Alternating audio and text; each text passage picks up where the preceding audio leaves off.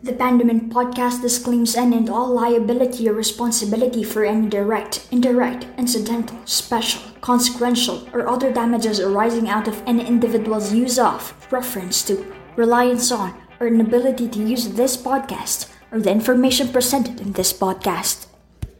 Good afternoon, besties. Wake up with us and welcome to the Pandemint podcast. I am one of your hosts, Gwyn. I am one of your co-hosts, Jimmy Spinovia. Hi, I'm JD from Mayo City. Aloha, I'm Hanel. Hey guys, it's Nina. And lastly, I'm from Arista. Oh Nangyari dun sa representing all Scorpios. Oo nga! Nasa open space ako eh. Andito mga ano eh. Oh. So, ito ang ating very first ever recording as a complete group ng ating ep- first episode ng ating podcast. Welcome! So, ang main objective lang naman ng podcast namin is spread awareness and, you know, discuss some things that normal teenagers probably shouldn't be discussing. Normal teenagers? normal? Opening taboo topics Oh, yeah. that needs to be discussed. Yes. Na very tabu ng pag-uusapan natin. Hindi mo akakalain na lalabas to sa bibig ng mga 18, 17-year-olds. Lalabas natin yung 18. Ang tatanda na natin. My God. Yeah, ate ko kayong lahat. Hmm, Baby Abel. Baby Bell. Okay, game! Let's start the first part of our episode. Uh, this is part. This part is going to be entitled "Newbie's Guide to Feminism." So first, Jade, Maria Carmela Jade, my bestie. What is feminism? Let's enlighten our viewers. So, um, according to Britannica, Wow. um, feminism is the belief in social, economic, and political equality of the sexes. Although largely originating the West, feminism is manifested worldwide and is represented by various institutions committed to activity on behalf of women's rights and interests.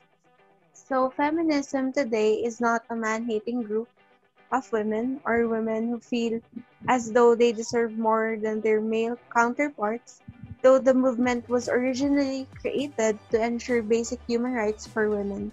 Feminism today is a social movement and a belief focused on changing society for the better.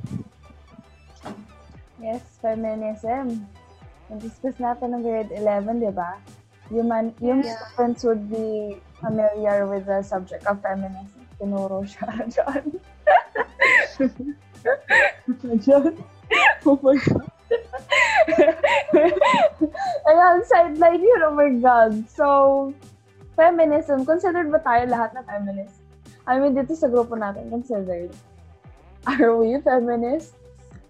I'm more on like environmentalist, pero environmental feminist. Iba yeah. Support for this podcast comes from Pandemint.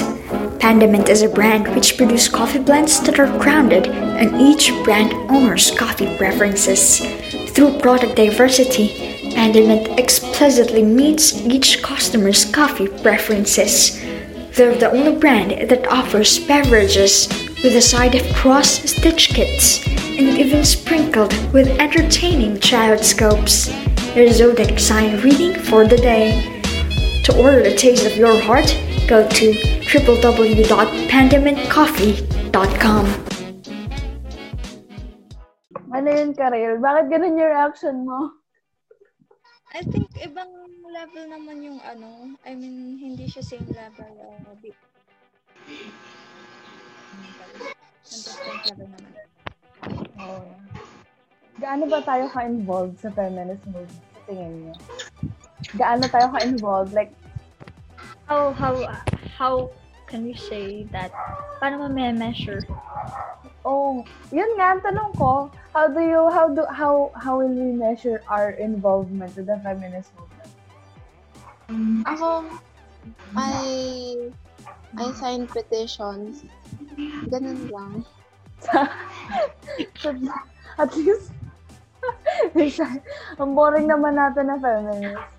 Siguro dahil, so, Maybe, kasi ano, yung mga feminist groups, kumbaga sila yung mga working na oh yeah. malimit, di ba? So, Oh yeah. maybe in the future, mas maging involved tayong lahat.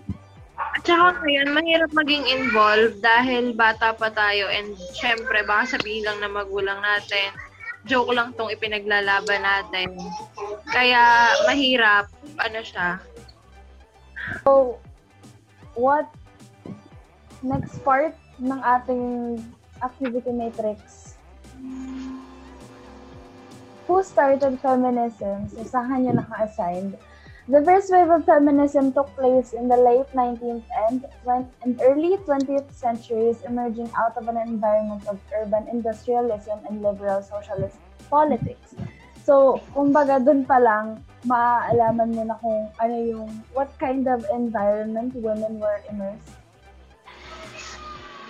Yun regarding urban indus- industrialism and liberal socialist politics kasi women wanted to be involved in politics like to what extent that they are involved right now.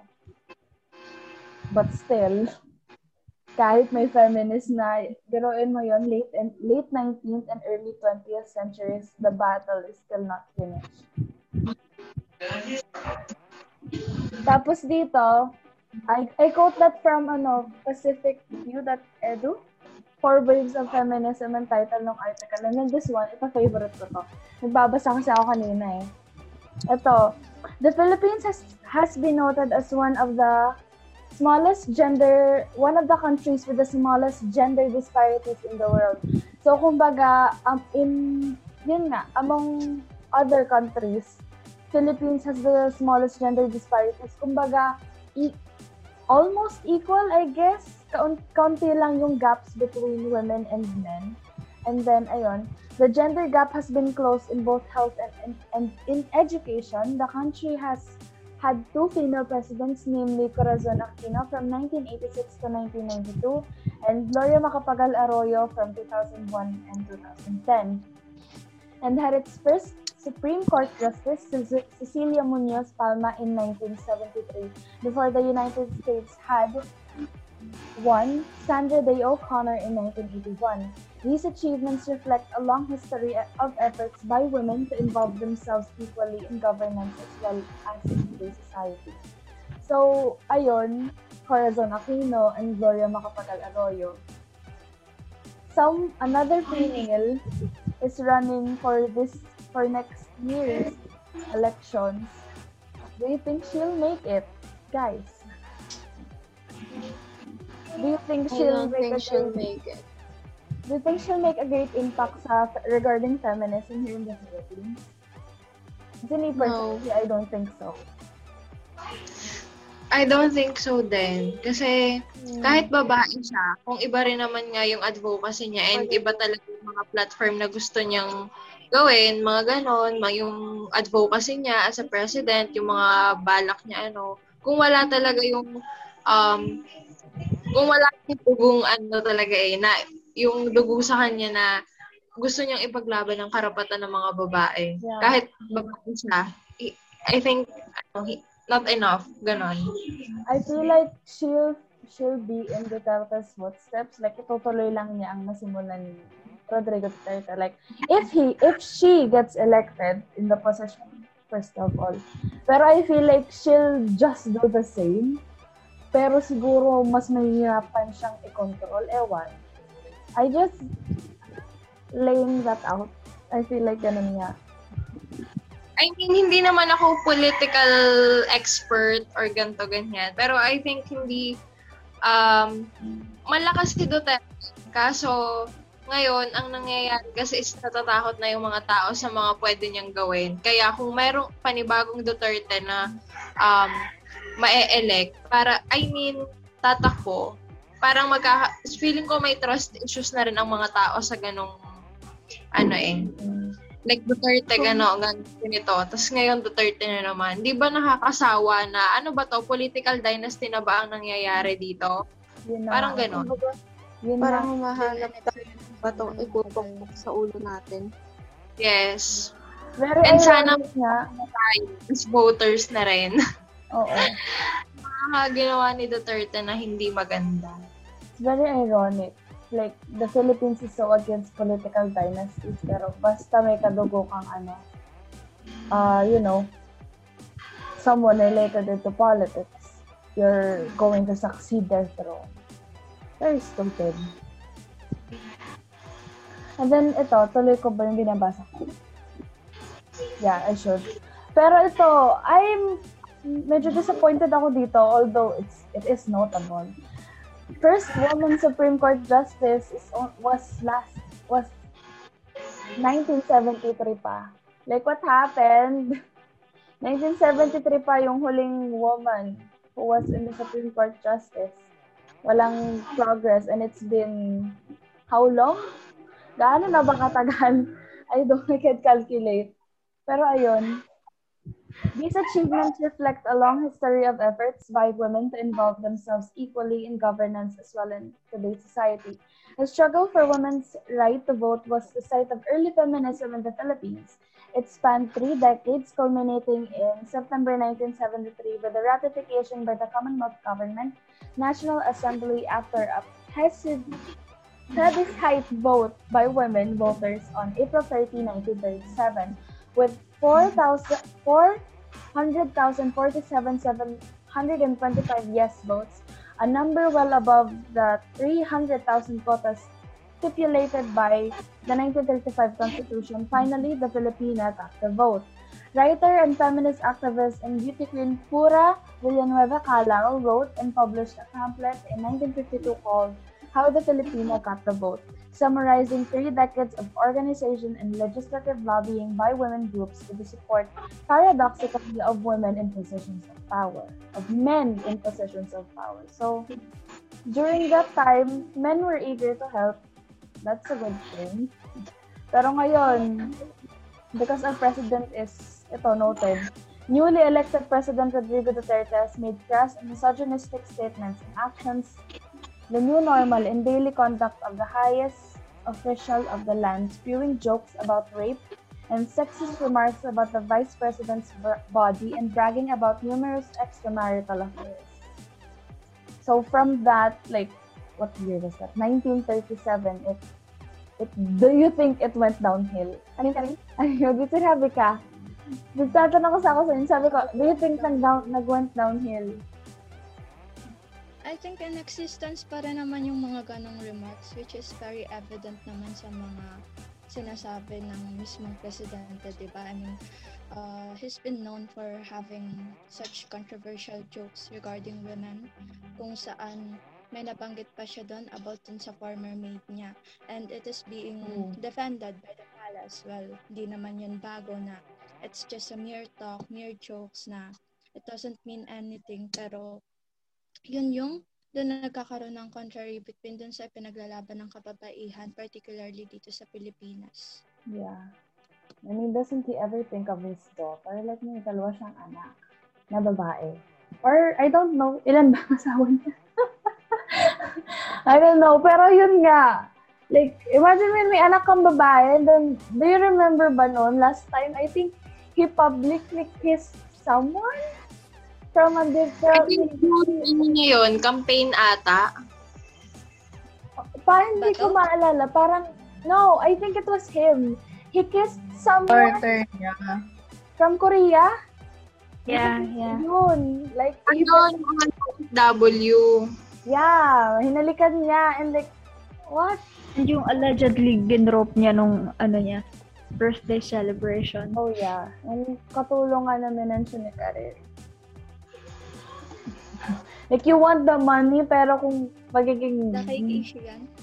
na, magiging maid ka lang, din naman ni Duterte, no? Thank you. Pero kailangan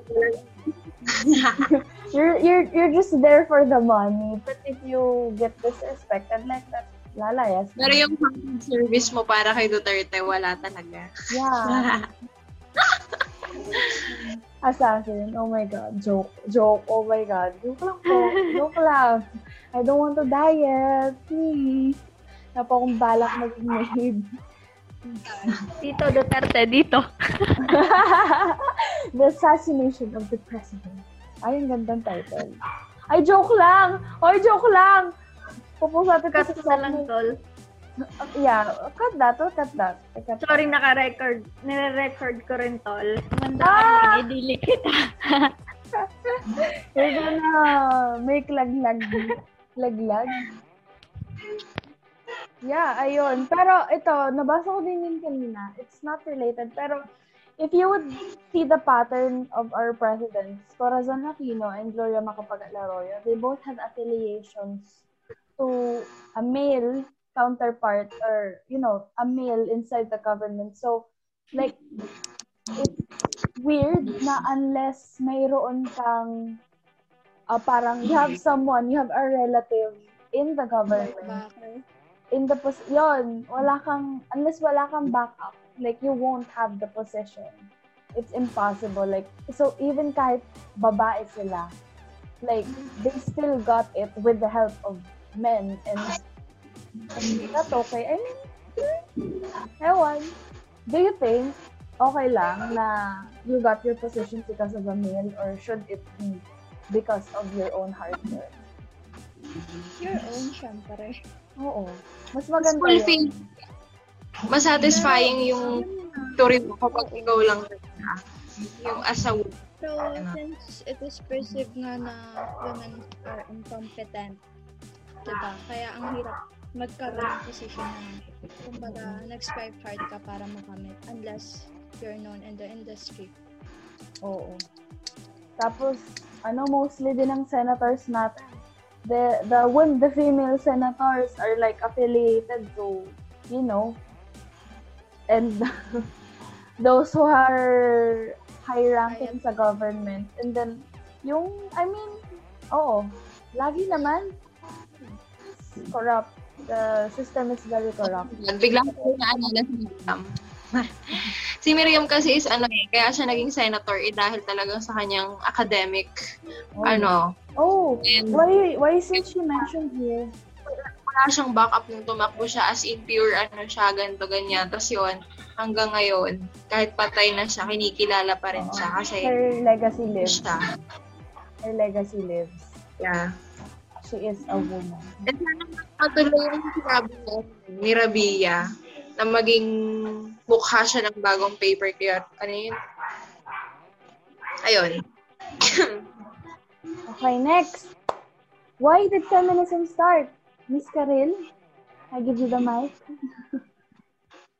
As for the question, why did feminism start? So, feminist activists have long advocated for several issues katulad nga ng uh, unang-una doon yung women's legal right in voting or uh, mga issue tulad ng body autonomy like uh, what we're supposed to discuss in the episode 2 property rights, equal contract rights kasi we all know that women aren't given the chance or privileges as well as the opportunities that were given normally to men because of the notion that they are superior than women. Kaya, di ba, dati sila lang yung may karapatang bumoto. So, uh, that's what, uh, that's when fem- feminism started. Um, in order to comprehend the reason behind its uh, behind its kumbaga yung rason kung bakit iyan nabuo, let me first discuss the its three waves. Uh, it is first mentioned by Gwyneth, pero let me briefly discuss it para maintindihan yung mga reasons behind each occurrence. Uh, So the first wave feminism, which began in the late 19th century and the early 20th century, yun naman ay nagsimula because of the primarily concern of women na makaboto na uh, kasama rin sa first wave feminism na yun ay yung property rights and yung equal contracts na kadalasan ay sa mga kalalakihan lang. The second feminism naman, dito sa second feminism, uh, it can be summed up with the motto, the, person, uh, the personal is not political, which which tackles the women's wait, So the as for the second feminism, which can be summed up in the motto, the personal is the personal is political. It tackles the women's disparities between cultural and political. Kumbaga, those two can be intrinsically intertwined. And doon naman sa second feminism, kung ang occurrence nun ay sa dahilan na yung continuous discrimination na nararanasan ng women and the fight for equality. As for the third feminism or the third wave of feminism, it aims to address the objectives na uh, kumbaga yung second feminism ay na-fail niyang i-address. Kasi dito isipin niyo dun sa third wave feminism, ang goal niya is to emphasize the importance of ethnicity, race, gender, nationality na habang ina-address yung feminism. Kumbaga may discrimination pa rin mismo dun sa term na feminism kasi dun sa third dun sa third wave feminism ang goal nito ay ang goal nito ay i-eliminate yung notion na na in-address ng second wave feminism which is overemphasis naman dun sa middle up, uh, upper middle class na white women. Kumbaga kumbaga mahirap pa rin siyang kahit same beliefs sila among women, meron pa rin discrimination bis, uh, mismo dun sa inside the section kasi may isang kasi it is divided by the social classes kung saan yung mismong belief ay nagpo-focus lang sa isa. So that's the reason why uh, why the feminism occurred dun sa third wave feminism. Yeah, I mean, ang haba. But basically, in a nutshell, sinabi ni Karil ay how even in feminism may divisions because of class, skin color, race, and ethnicity. It's not a problem here naman sa Philippines kasi like so, problema ba ang ano? Not sure. Not sure. Kasi ano, only in Amer- sa Amerika siya common, 'di ba?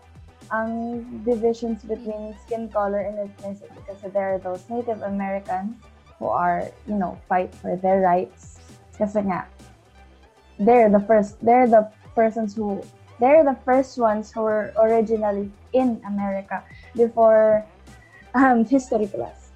Uh, in the British or the Brits invaded America, kaya mayroon, yeah, mostly predominantly white. But if you would look at how Pocahontas, yun na, yun na yung story ng America na, eh, na-colonize sila, parang Pilipinas lang. But unlike us, we, we, you know, we kept our country while the Native Americans are pushed aside. Nawala ang kanilang land. And then yun nga, uh, racism, racism which is very dominant in America. Those people are really racist, like since the pandemic began, madaming Asian Americans and Asians in general who are immigrants to the US are suffering abuse and, you know, discrimination. Madami na sa kanilang papatayin, mamamatay sa mga shootouts. Is very sad. Very, very sad. yeah. Abel, I give you the floor after Karil's very, very long narrative. so, Abel, Sige, what does, what does feminism advocate? So, ayun, um, for the question sa what does feminism advocate? Um, I would like to address the ano, yung common misconception sa feminism. What do you guys think is the common misconception sa feminism? Pang-away siya sa ano, mga lalaki. Man-hating. And saka, Oh, yeah, ah, yeah. And people use it, and, oo, toxic feminists, we don't know them.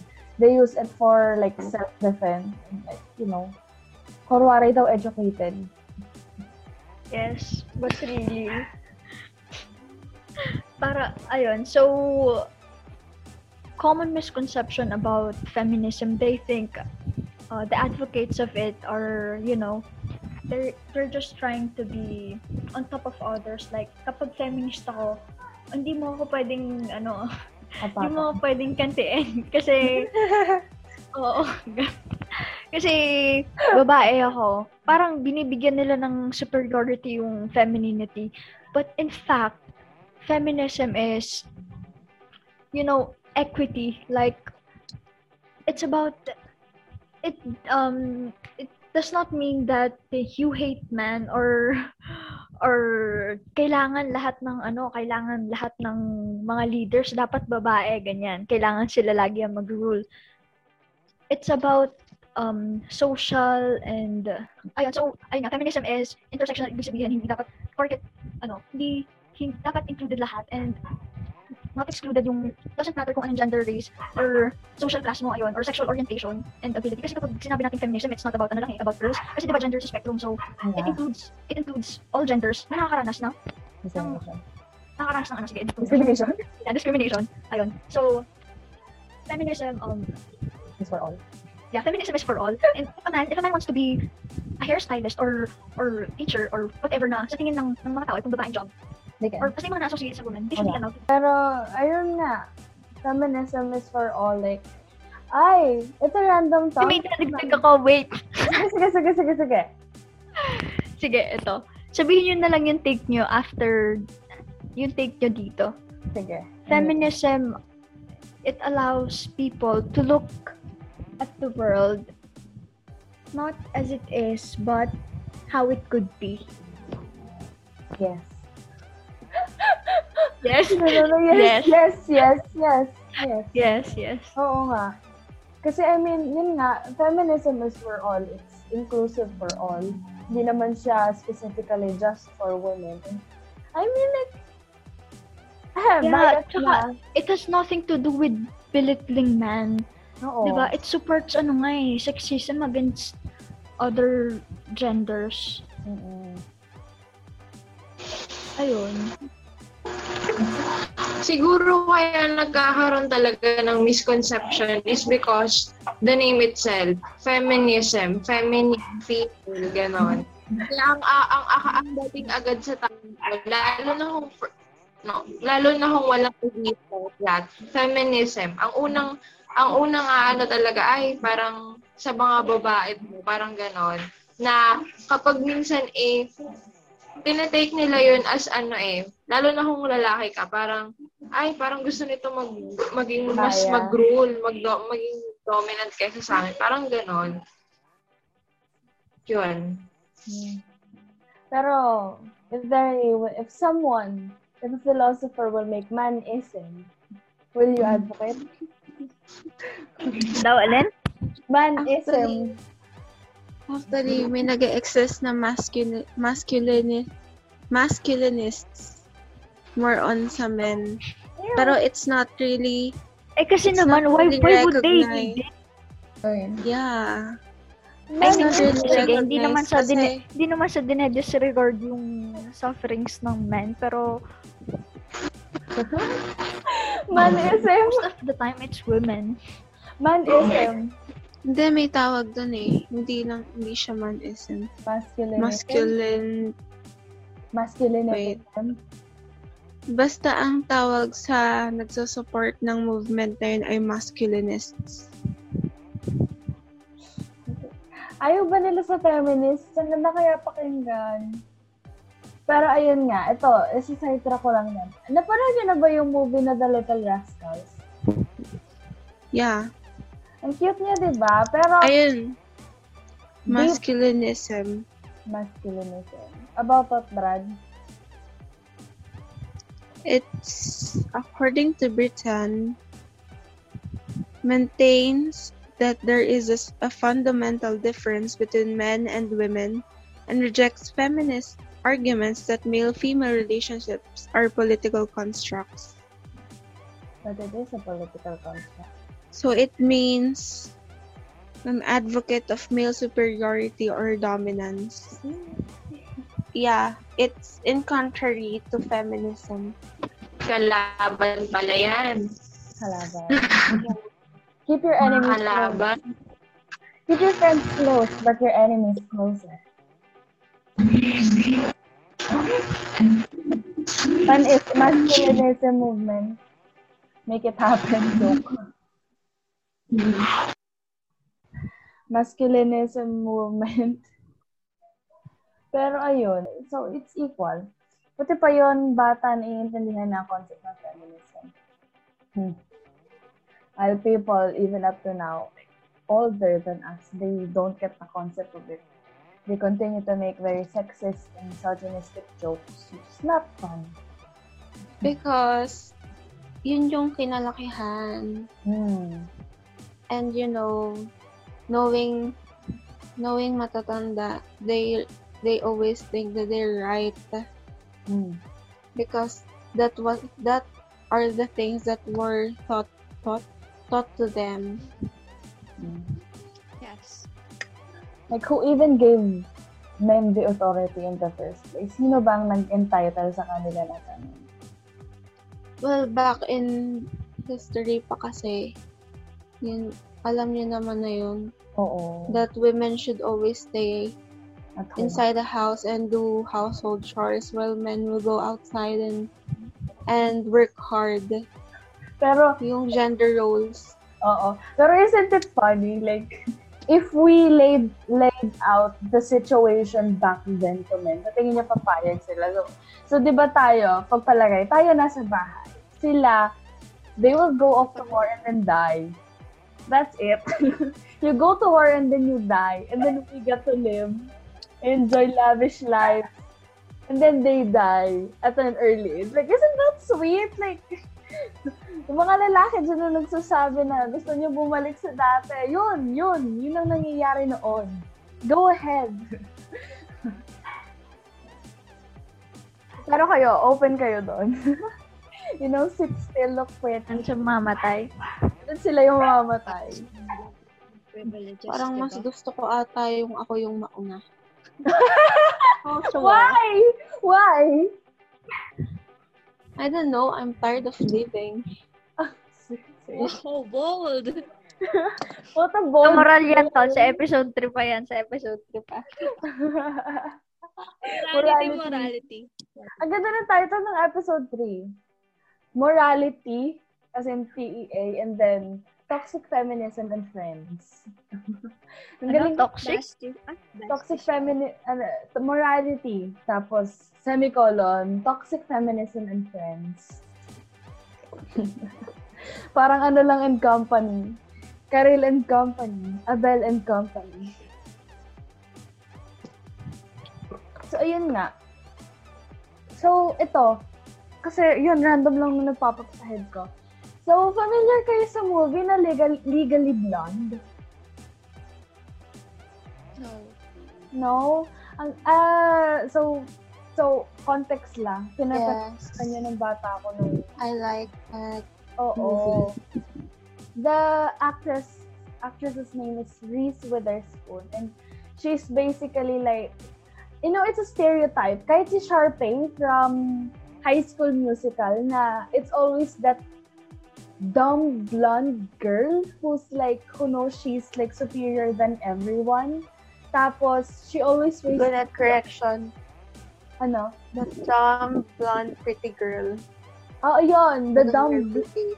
oo, dumb blonde pretty girl na she thinks that she's superior than everyone else. Tapos, she makes the girl, the, you know, the quirky, the smart, and the, you know, the laid back girl, like Gabriella and Sharpay, you know, parang, they make it, the trope is, they make women, they make powerful women villains. So, yun nga, bringing back to Legally Blonde.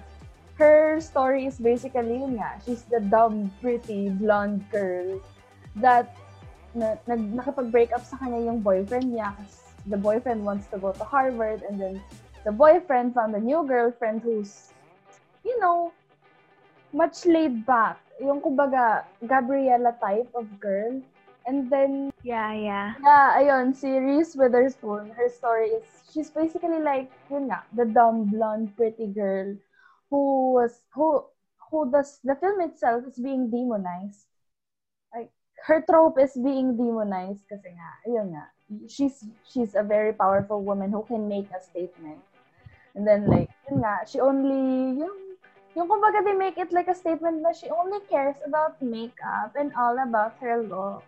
But she has the audacity to make a statement. But, you know, at the end of the film, she proves everyone wrong and she becomes a lawyer. Like a dumb, Yeah. pretty lawyer. They're like, the a dumb, blonde. Unfortunately, ang daming nalabag na ethics sa Bitch movie. ba yan? Ha?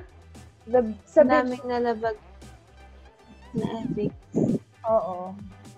It was ahead of everyone's time. Like what? Like, there's a certain scene na she's still studying law, pero she pretended to be the lawyer of a man and ano interrogated or interviewed the the other one Di- against yun di ba pag, pag nalaman ano? niya Naagad ng law. Oo, parang nag-claim na agad siya na lawyer siya. Pero hindi pa siya pasado. Pero kapag, di ba pag nalaman niya ng jury, pwedeng mawala yung lisensya niya once na nakapasa siya. Oh. I didn't know. Yeah. Speaking of problematic, Hmm. Again. di ba, ano, Jade, commercial lang Ano? to. Ang, ano, medyo misogynistic ang ang BBT, pero Ang? I'm sorry, I Oo. find it funny. Yeah.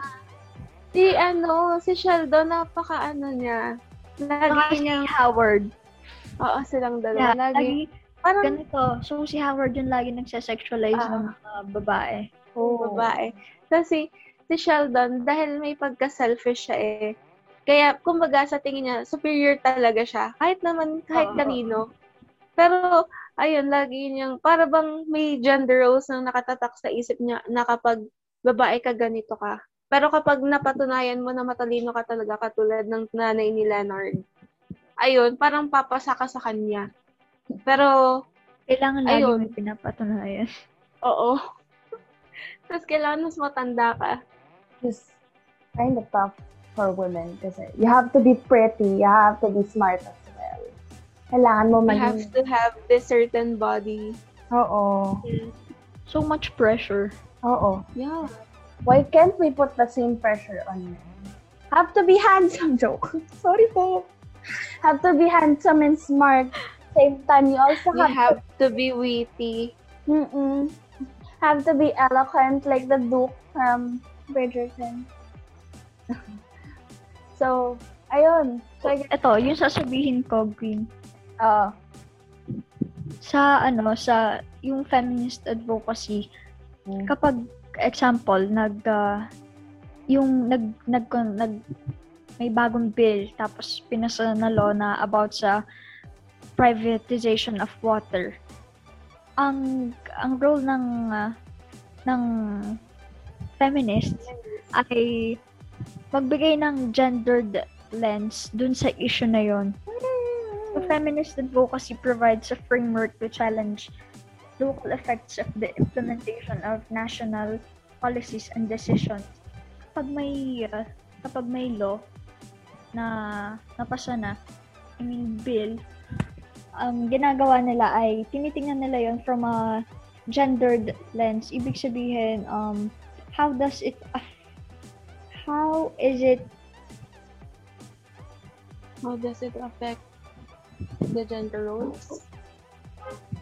no no no hindi ko mag-grasp Yes, that's the briefing for feminism. I get masarap pagbasa regarding feminism things.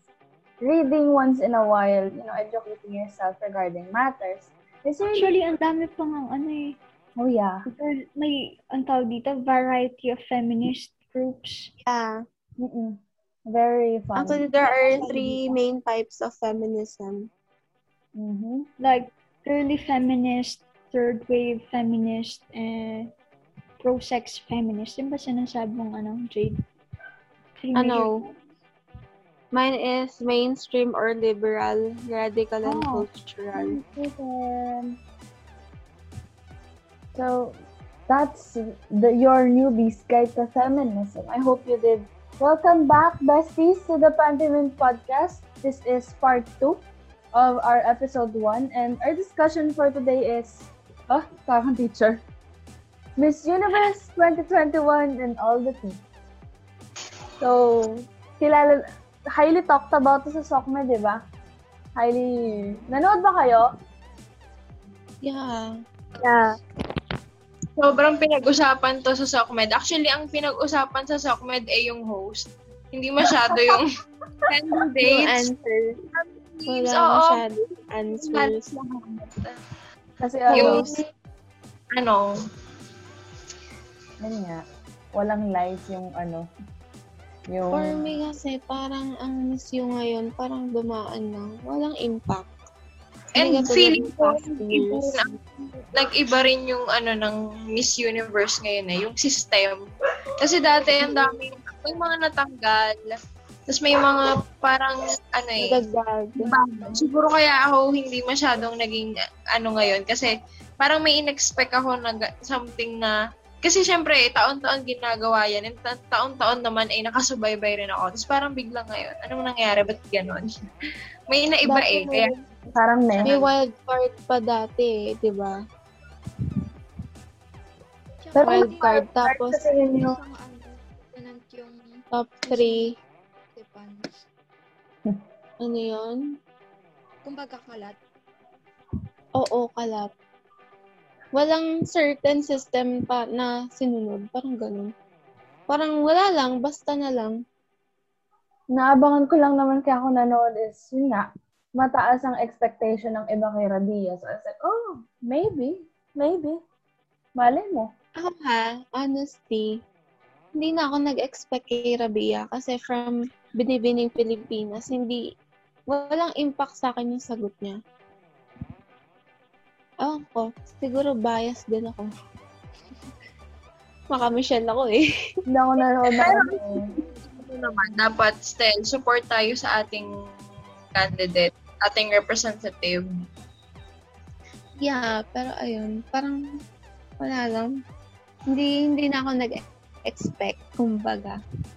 And parang ano nga rin eh, an additional sa sinabi ko kanina, nabigla rin ako sa bago ngay sa Miss Universe ngayon kasi dati is talagang pag ano, pag nagtatawag na ng top 10 or top 5, laging kasama Venezuela, yung mga ganong country, yung malalakas na country, and then biglang ngayon, ay, wal- parang nawala.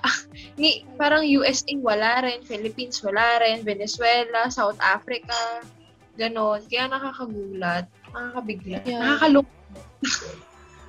Actually, pinaghahandaan kasi sila yung malimit. Pinaghahandaan na nila ang sunod. Si Catriona and then, I forgot, Nicole, Nicole Cordoves. Female and female duo sa July? July 11 or July 15 somewhere. Na Miss Yeah, sa Bilibin, Binibining Pilipinas. July 15 ang pagkakatanda ko. Uy! Hindi, ano ata, eh, this December, maka, may bagong Miss Universe na daw ulit for 2020. Two. Ba? Kailan ba yun? Oo, parang ganun. Ang bilis naman. Ang Bilis nga. Parang kailan lang. So, parang bang ano, parang iniraos lang talaga yung Miss Universe ngayong At saka, yung year. Oo, pandemic ngayon eh. So, na-delay. Tapos, ang ano, naging conmas sila sa or- pagkaka-organize for me. oo. Siguro nga. Pero sa tingin nyo, yung mga pambato nyo last year, nung mga kalaban ni Rabia, lalaban din. Ulit. Ako, feeling ko hindi. Kasi may ano na siya eh, may volleyball career na siya. So, siguro magpo-focus na lang siya doon. And yes, upcoming na ang PVL ngayong Ju- July. Wow. Matinding Then, hampas si Michelle. Si Michelle gumabaw sa court, sa hard court. Hard court. Ako nanonood ng sports eh. Well, either way naman, supportado ko siya. At saka may future talaga siya sa volleyball. Yeah. Ang lakas kasi ni Michelle, diba? Yeah. Magkakasama sila ni Eliza Valdez.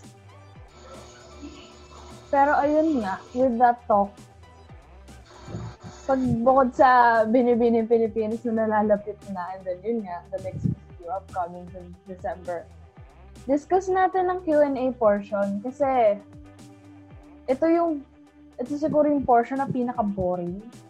like, recently ko lang din siya napanood kasi after na matalo ni Radilla, umalis na ako. Nagawa na ako ng module. I would agree. Siguro may malaking factor din yung host kasi super nabasa Yeah. sila. At saka ano, kaya siya naging boring kasi wala talagang impact yung mga sagot for me lang ha.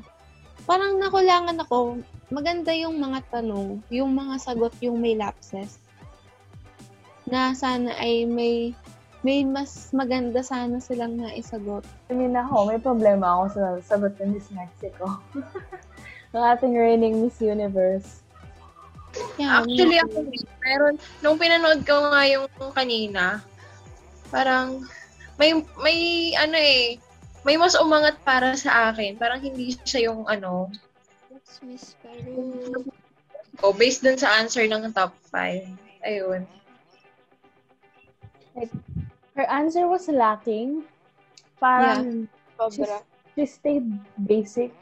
Pero I feel like at I think I'm- pa shade and lacking. hmm? It is more of cliche than lacking. Ah, oo. Cliche pala, sorry. Pero ayun nga, her answer is yun nga, cliche. And then, I feel like because of the pressure, kasi nga siya yung unang sumagot and then she got, she was, she was gonna answer, uh, she was going to make an answer that would like define the rest of her life. You know, make a mark in history. feel like she broke under the pressure and yung sagot niya is naging for all when in fact the question was regarding for her and her country. Kumbaga nalimutan niyang i-assess ang question for her country. Oo. Hindi niya na masyado na-analyze. Kayo ba, wala kang ibang question na di-discuss? Yung mga favorite answers niyo. Favorite ko yung ano, ano nga yung co- country yon Yung last? Na kulay pink na Peru? Yan, Peru. I love her answer. She's very I pretty. think siya yung pinakang umangat talaga in terms of ano, question and answer. Yeah. answer I would portion. check. Second.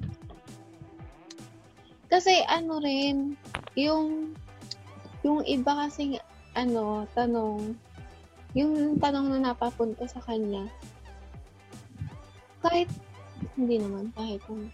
Pero, para bang sa kanya rin napupunta yung mga medyo madadaling sagutin na tanong.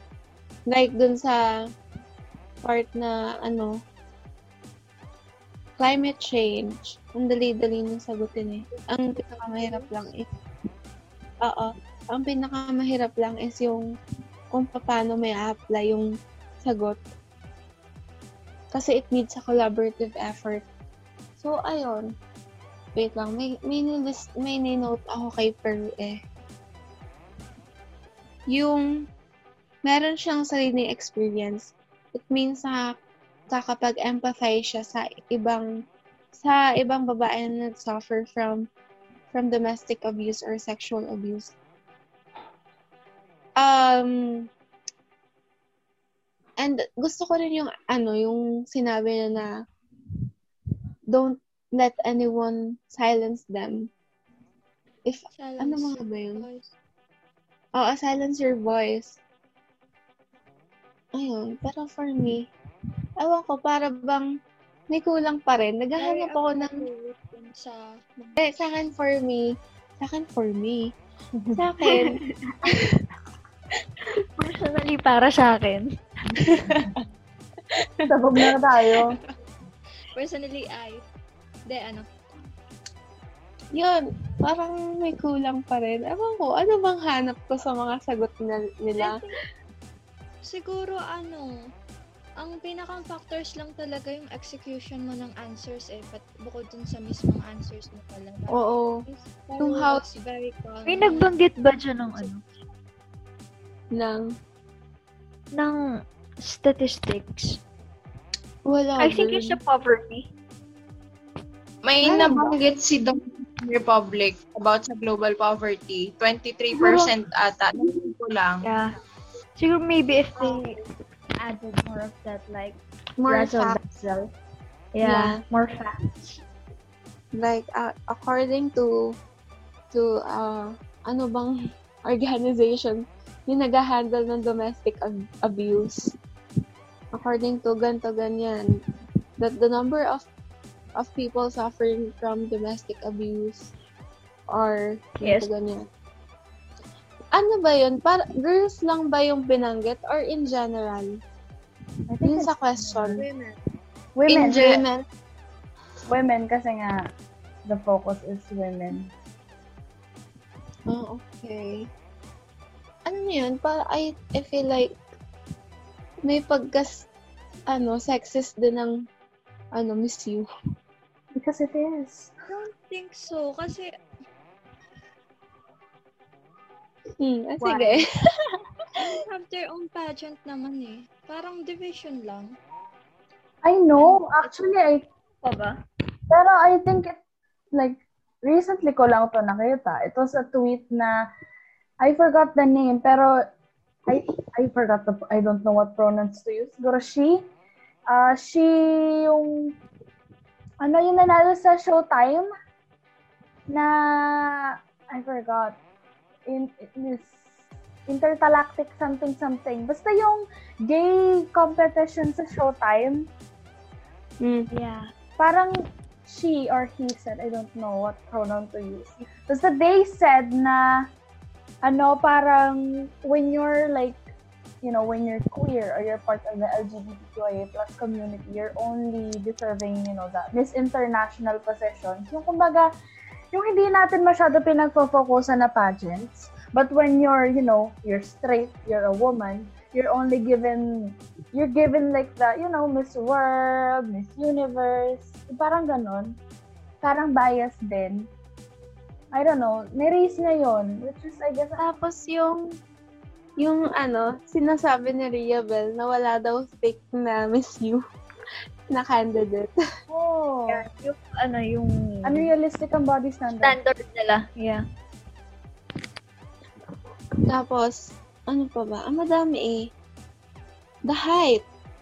Although, Yeah. hindi naman masyadong issue ang height. Kasi, natural naman na yun. Gender mismo, di ba? Parang meron yung mga, parang may ano na about sa mga transgender na isinasali sa mga ganong klaseng pageant.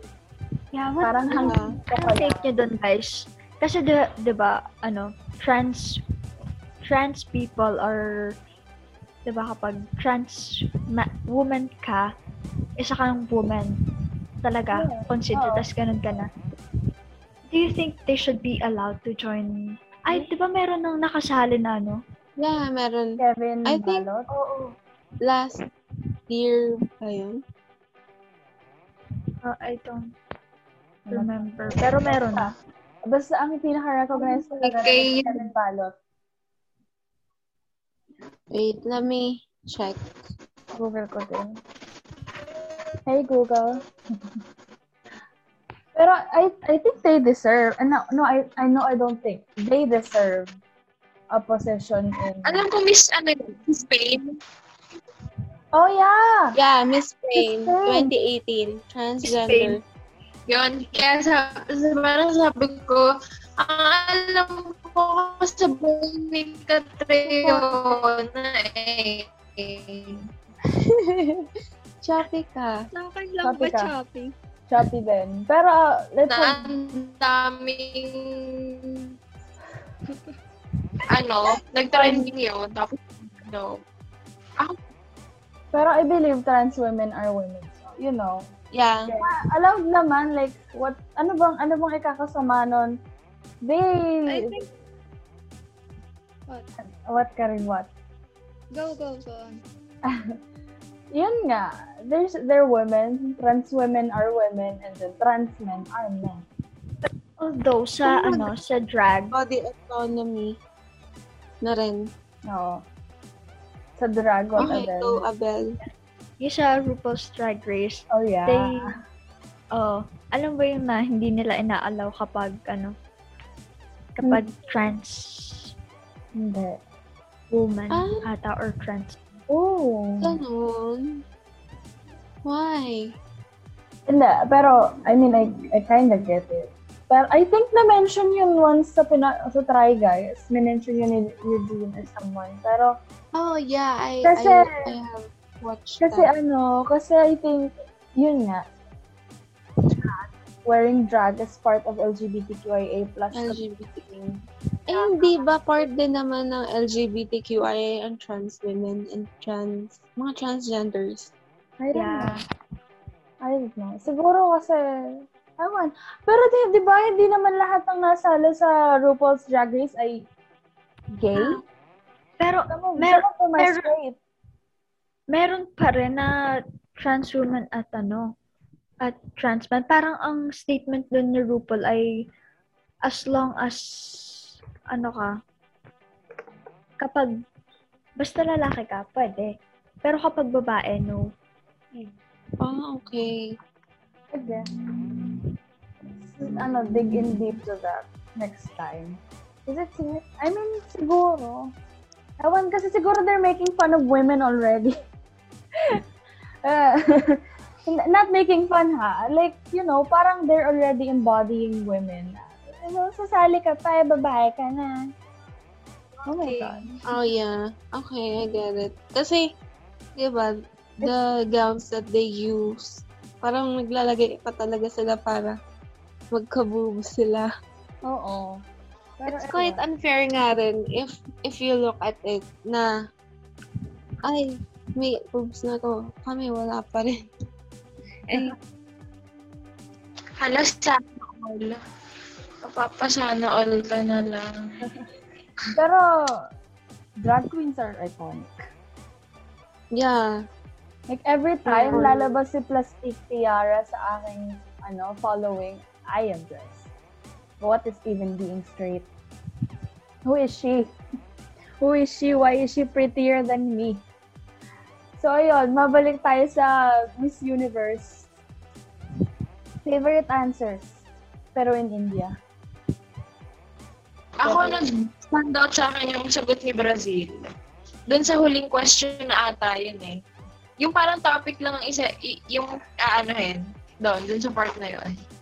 Oh, yeah. Ang ganda ng sagot niya sa akin para about mental health. Mental health. I won. I won. Dun yun sa isang Q&A. In third, top three. No, no, no, no, no. The, yung bago ata mag top 5, kasi parang, di ba, dalawang Q&A yun. Top 5. Top 5 lang na dinidiscuss natin. Pero ewan. Let's ano, Top let's, 5 na ata na yun eh.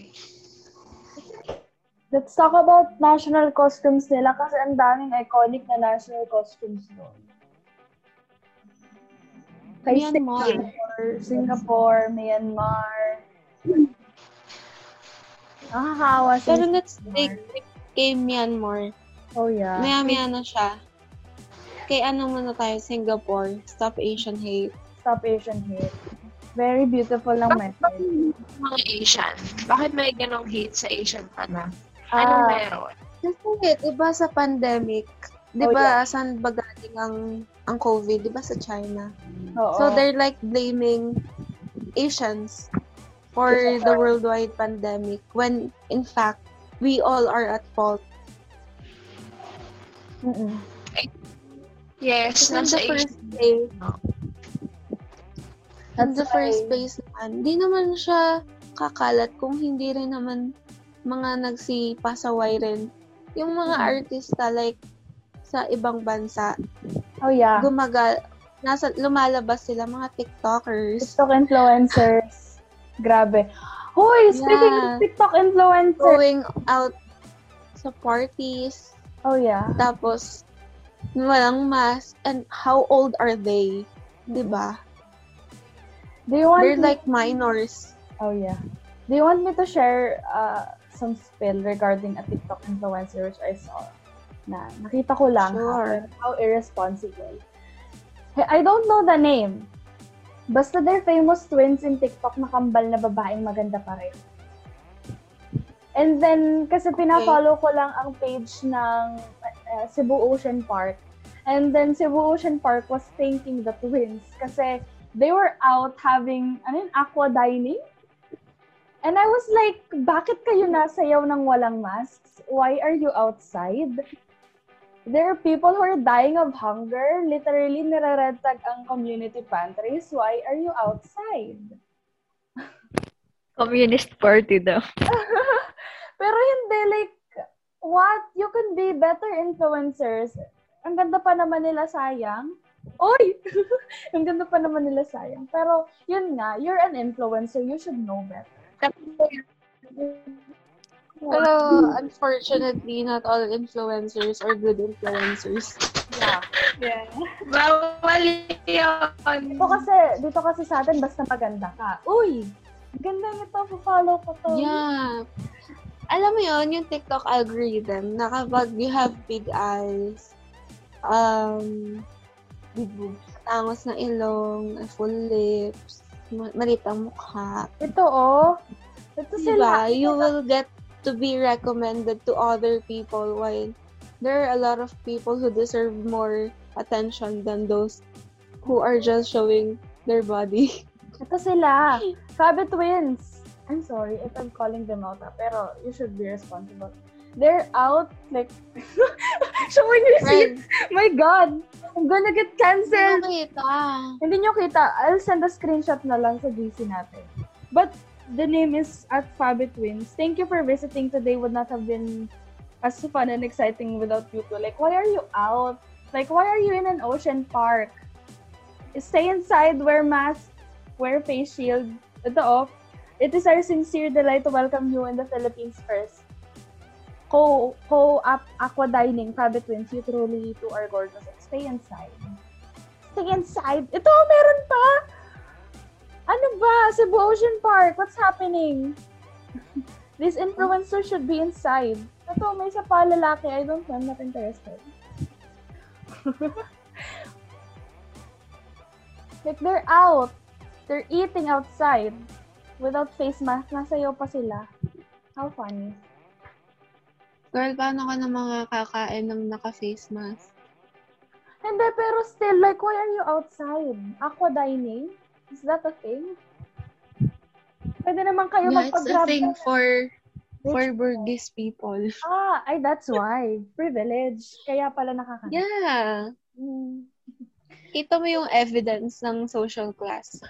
Oh, yeah. Classes. Na kapag mayaman ka, you can just go outside oh, yeah. and party. While a lot of people who are suffering from hunger and poverty gets to get arrested. Gets to get arrested. Na, ma-arrest sila dahil lumalabas sila kasi wala silang makain. Naghahanap buhay. How the, iron, the irony of life. Yun nga. Na sino pa yung privilege, sila pa yung magaling mag-take advantage ng binigay sa kanila. Like, ha! Problems, problems, problems, problems. Hindi lang patriarchy ang problema. You're adding to the problem. Mga lalabas-labas. ako, oh, lalabas lang ng bahay, magpapaalam pa. Mama, pupunta lang ako dun sa may, ano, may, gar may garden. Oo naman, ba't ka bawal kang lumabas? Di ba ako pagalitan ko? Na sila, because of their privilege, they're, you know, taking advantage of it. Like, hindi ko naman sinabi na mag-donate kayo, pero be mindful of your actions. Right? Yeah, learn to empathize with others. Oo. Uy, famous tong dalawa to. Baka ma-call out tayo. I'm gonna get cancelled, guys. It's too early for this. Eh, mali naman sila eh. So, bakit makakancel ka? Girl. Diba? The fan, fan, ano, ano yun? Stunning culture here in the Philippines is toxic. Yeah. Lumabas lang naman sila. Gusto lang naman nila kumain. Gusto lang Ito na, na ka nakakain kang nakamas. pero hindi, like, just, ah, just that's not a, ano ba? hindi ako Pag yung, mo na lang, pag mo na lang i- ika-cancel ang BTS, patay tayong lahat. oh my God, cancel na. Yun guys, at extra attention mo. Ayaw nyo?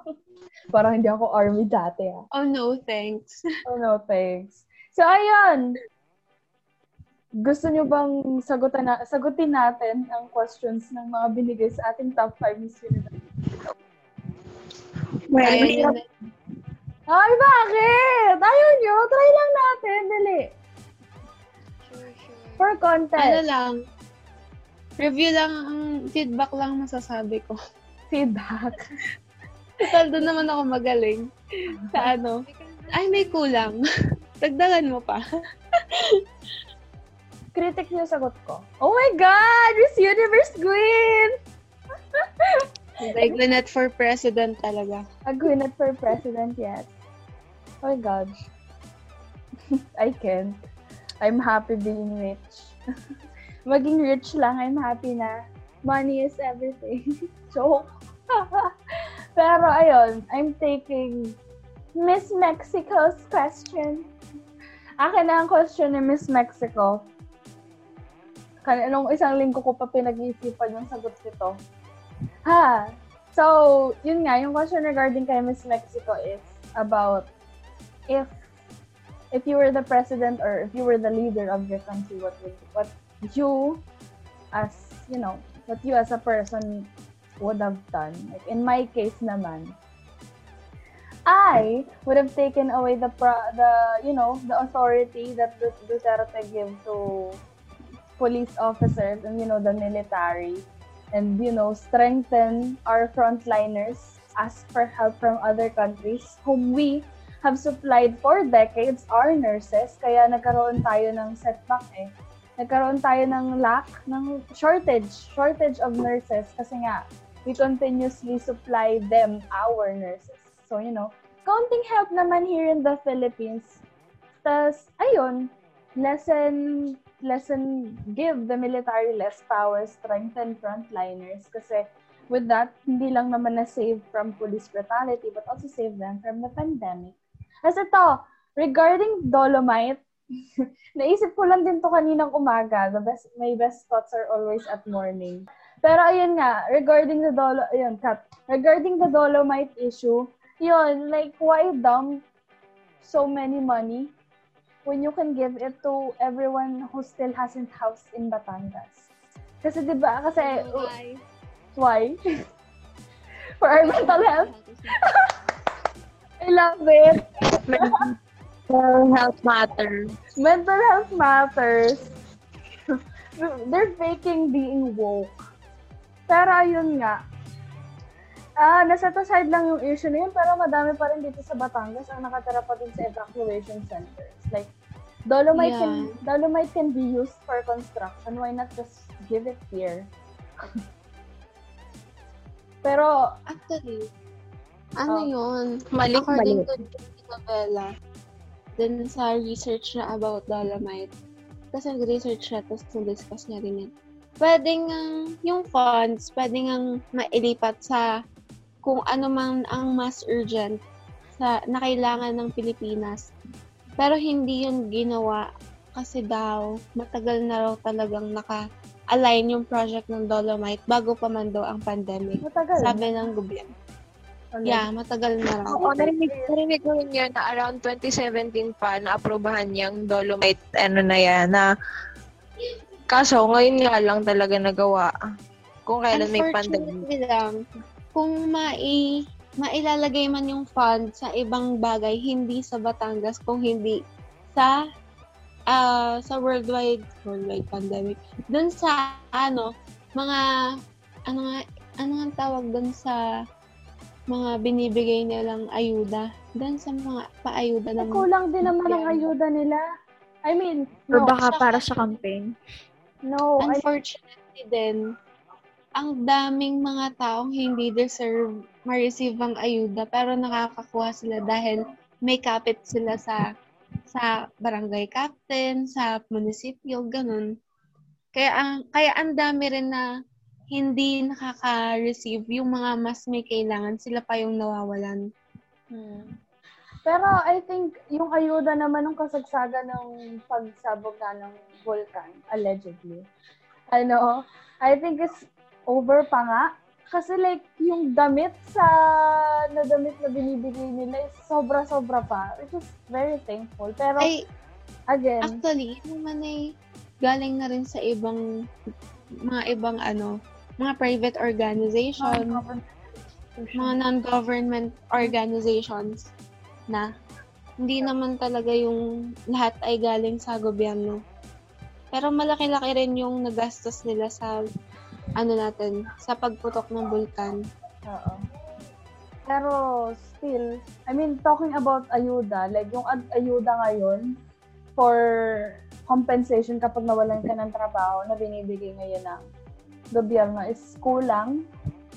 I think it won't even last a, uh, two weeks kasi sobrang mahal ng groceries. Like, Girl, kahit kapag nagka-COVID ka, yung compensation, Diyos ko, magkano ba ang ang ano, ang pang panturok sa'yo? Ay, yung, yung, ah, I forgot the name of the medicine. AstraZeneca. Ar- around 13,000 ata yun. Oh my God. Around 13,000 ata yun, yung isang isang vaccine na yun na para yun din yung makakatulong sa paggaling mo. Tapos yung parang siyang chemo, ay hindi, hindi siya chemo eh. Parang chemo na parang dialysis kasi dugo yung nililinis. Kinukuha yung dugo mo tapos ibabalik sa katawan mo. I forgot the term. At Blood- saka yung pangalan ng transfusion. No, no, no, no, no. Ayan, transfusion. Ano? Hindi siya transfusion eh. Bas, wait, let me. Pero, ayun nga, regarding the same matter, I'm middle class. Groceries namin naabot ng 4,000. Magkano lang ang ayuda? 8,000. Like, it's not even, tapos, commonly pa sa densely populated sa Manila because of, yun nga. And then, ang mahal pa ng ano doon, pang, you know, basic living. Cost of living. Oo. Mahal ang cost of living sa Manila and then bibigay lang ng gobyerno is 8,000 but they have the capacity to dump millions and millions of pesos sa isang alleged white sand beach. 15 billion nga ng PhilHealth, hindi pa nababalik. Nakatakbo na yung ano, yung director or president, I don't know. Like, Tapos cancel. uutang pa tayo ng utang. Oo. Pero actually, regarding utang, we're not the top countries. We're not part of the top countries who's indebted. Nagulat nga ako. Sabi ko, what? Why isn't Philippines and mostly Canada? But Canada, Ayun. ano? Yung pangalan ng ano nung gamot, Remdesivir. A- around 13,000 siya nun.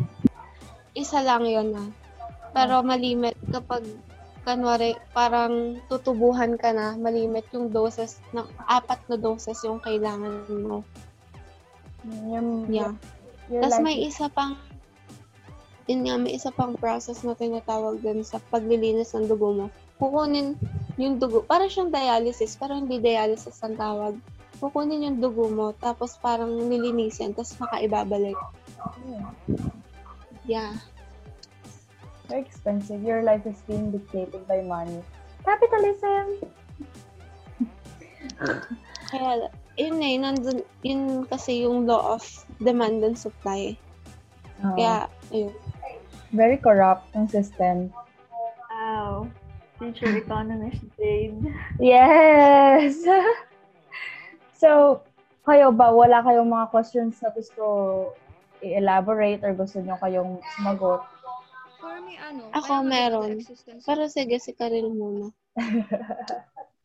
I mean, for me, ano, yung the existence of bayanihan and community pantry, just events na the government is totally lacking. Kung baga hindi sapat lahat ng mga measures at yung mga uh, actions na ina-implement. Kasi, although, kung titingnan mo siya, yes, it is in a positive side, pero dun din nag, na, yun din yung nagpapatunay na yung mga Pilipino kailangan nilang magtulong-tulungan kasi kulang yung mismong tulong na binibigay ng gobyerno. Government, ano, ang ginagawa nila, Puro tagpilan. oh, wala silang ginagawa. Tapos itong mga itong mga blinded supporters na to, niro-romanticize nila na oh, magtrabaho rin kayo katulad sa kay MJS. Ayan, kino-compare nila sa ibang bata yung yung Child bata na labor. yeah, yeah. Na Tulad sa realidad. it's the reality nga naman. Yeah. Capitalist. A very capitalist, classicist, misogynistic, sexist. Yung, ayun Yeah. yung nabanggit ko kanina. Philippines! na may ginagawa man ng gobyerno. Tapos, yung nasa lower, mga local government units din minsan ang may lapses kasi yun nga, palakasan ng kapit, di ba?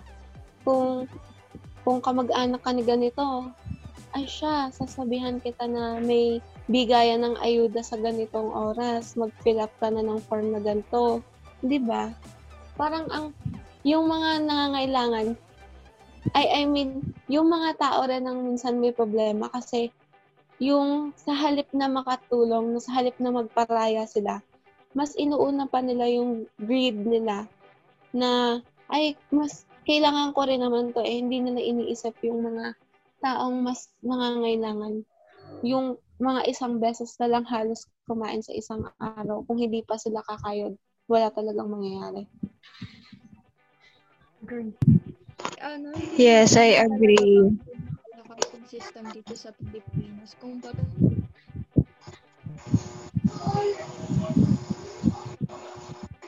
Ano yan, Karin?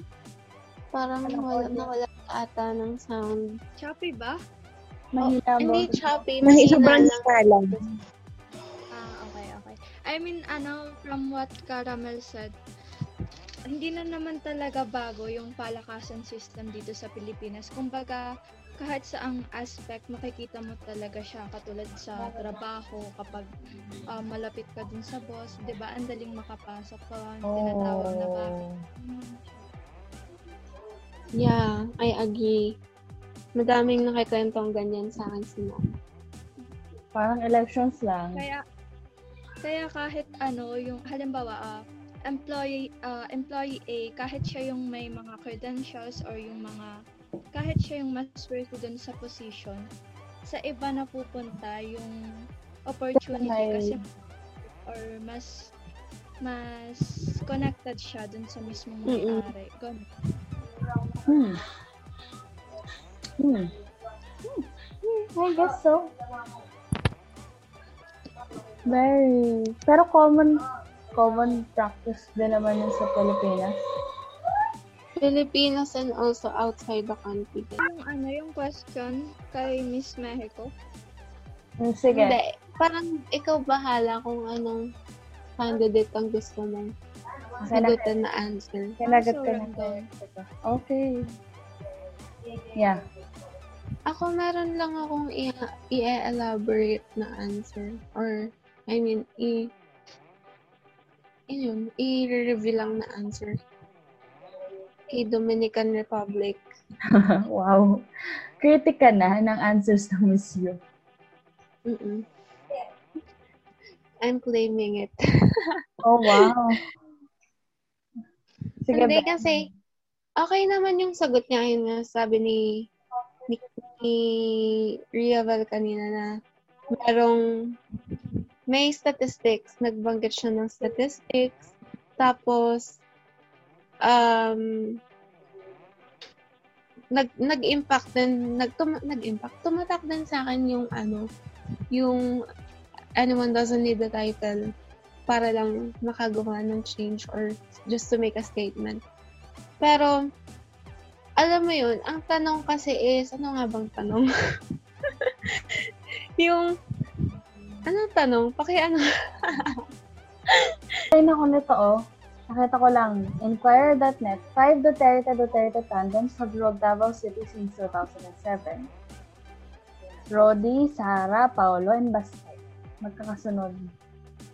Vice Mayor Baste, and then Congressman Paolo, and then Mayor Sara, two years, and then, yun, President Duterte. Ano ba yan, Jake? If you if you were the leader of your country, how would you have handled the COVID-19 pandemic? Kay Miss Mexico ata yun. Ah, Okay, Miss Mexico yun. Pero ito pa. Okay. Wait. Ito. Ito. Ay, ito. Oo, yung the night she won Miss Universe, Chuchi, Chu, Chu, Chuchi Tunzi? Ex- Suzy Tunzi explained the importance of teaching leadership to young girls. How will you do that as a Miss Universe? So, ang sagot niya, I come from a family completely filled with women who propelled me into who I am today. Working with my nonprofit group, I understand that I don't need the title to be able to help others and to be able to support them. So, kumbaga, hindi niya directly nasagot yung tanong. Do you get what I mean? How would you that as Miss Universe kasi? Ah, okay. No, hindi niya nga nasagot. Oo. And at saka yung ano, according sa kanya, I understand that I don't need a title to help others and to be Yeah. able to support them. Kiniklaim na agad na ano. oo. So, kumbaga, ang tanong kasi, eh, kung Miss Universe ka, anong gagawin mo? Yeah. To, to, Sige. to teach the young girls and leadership. Brad, sagutin mo yun. Sagutin mo yun. Sagutin mo yun. What would you teach young girls? Actually, kikritik ko lang. Hindi ko naman sinasabi sasagutin ko Wala, eh. sagutin mo. Sagutin mo. You need to answer. We need to see who's potential here. Dali, sagutin mo. Go, Brad. Wala. Wala yun sa answer. It's it's per compre... Ano? Per com... ano, siguro teaching kasi of course um paano ba? Gagawin ko yung kung anong gusto ko ituro sa kanila kasi 'di ba? The best teacher is experience. Mother. So, kumbaga, kung ano, at saka kung alin yung nag impact talaga sa bata, eh kung ano yung nakikita nila sa'yo. So, i-apply ko sa sarili ko yung mga gusto gusto kong ituro sa kanila. Like, uh, being true to themselves. Tapos, having principles. Yung standing by what with what they believe in. Yung hindi paligoy-ligoy. Pero ganun ako eh, paligoy-ligoy. I need to change that though. Real life. So, ayun.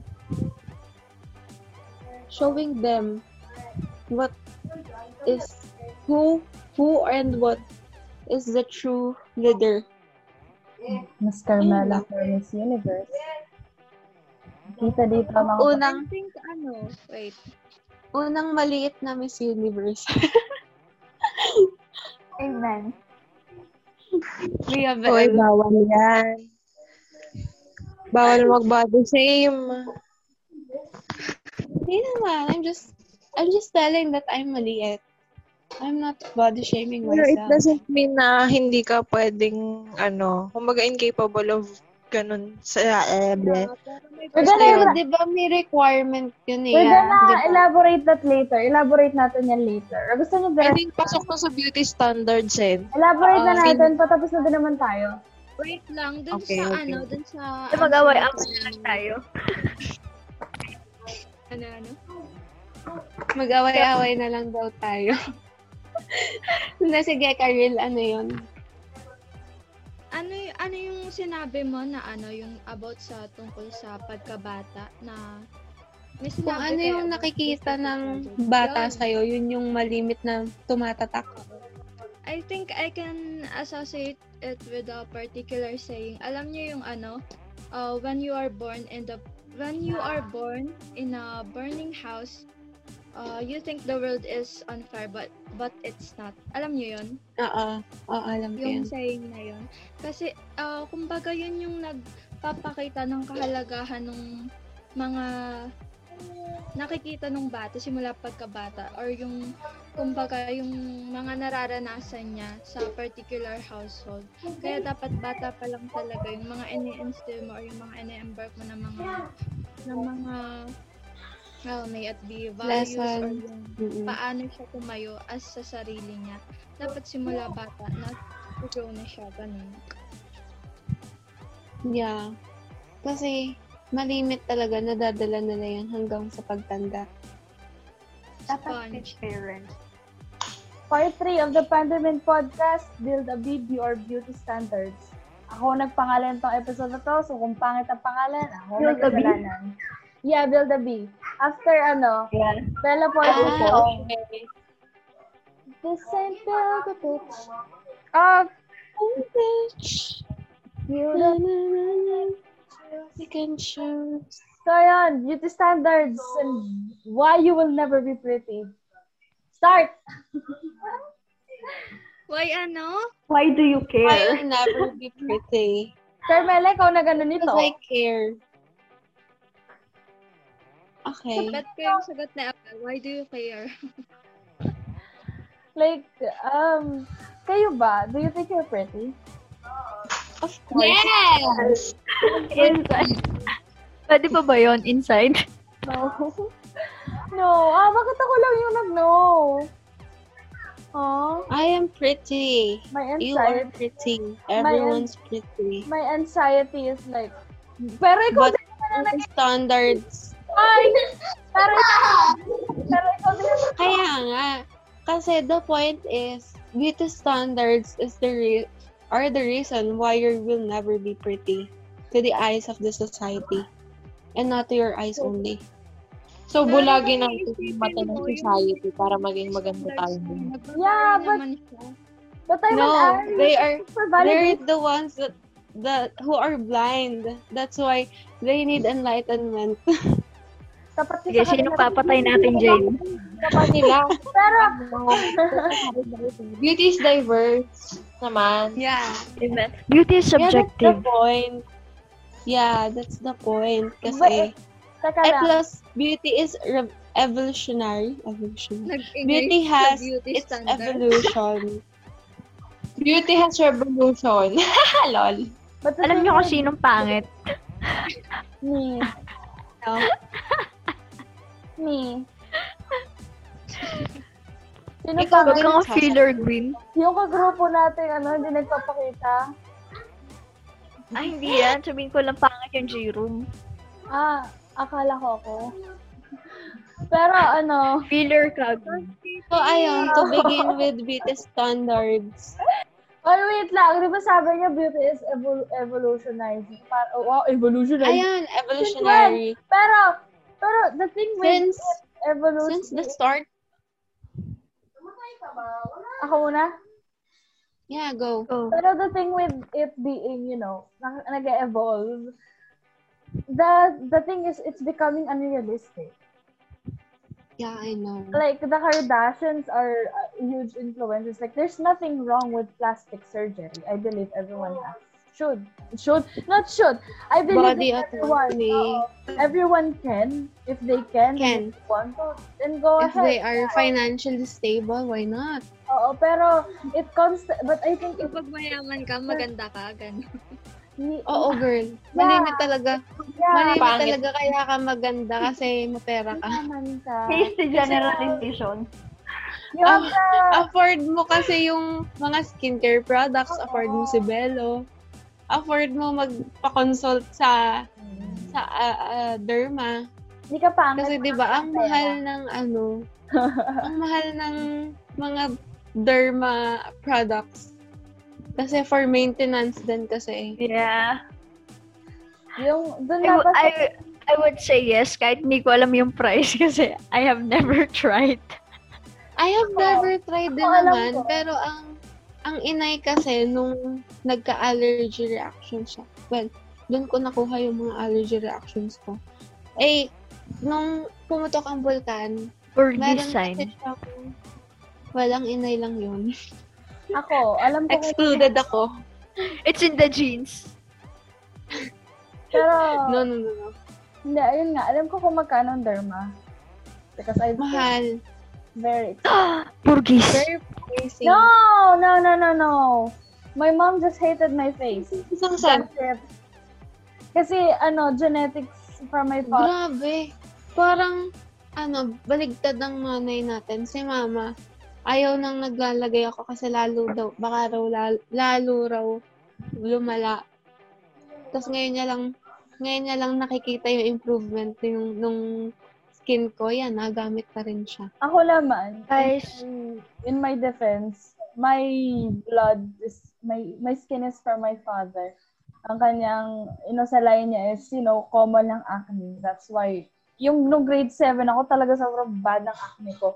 Kaya yun, napilitan si mama na dalhin ako sa ano, sa derma. Mahal na gastos namin doon. Pero kasi napabayaan. Minsan kasi nasa Dahil mahirap kinakain din yan. Oo. But wala naman akong food allergies. I don't have food allergies Yeah, I mean, Gabby. Yung, kanare, pag laging fried, malimit, na, nakaka-affect yan sa skin mo. Yeah. Yung kapag hindi ka nakakain ng masyadong healthy food, saka nagbe-breakout din yan, yung nagiging isa sa dahilan. Pero common factor din ng acne and breakouts is stress Gene. yeah. and And, genetics. ah yeah, genes nga. Stress din, Brad. Yeah, stress, lack of sleep. Lako. May isa pa. Nagsalita tayo, mga nocturnal nga tayo. Meeting natin alas 8.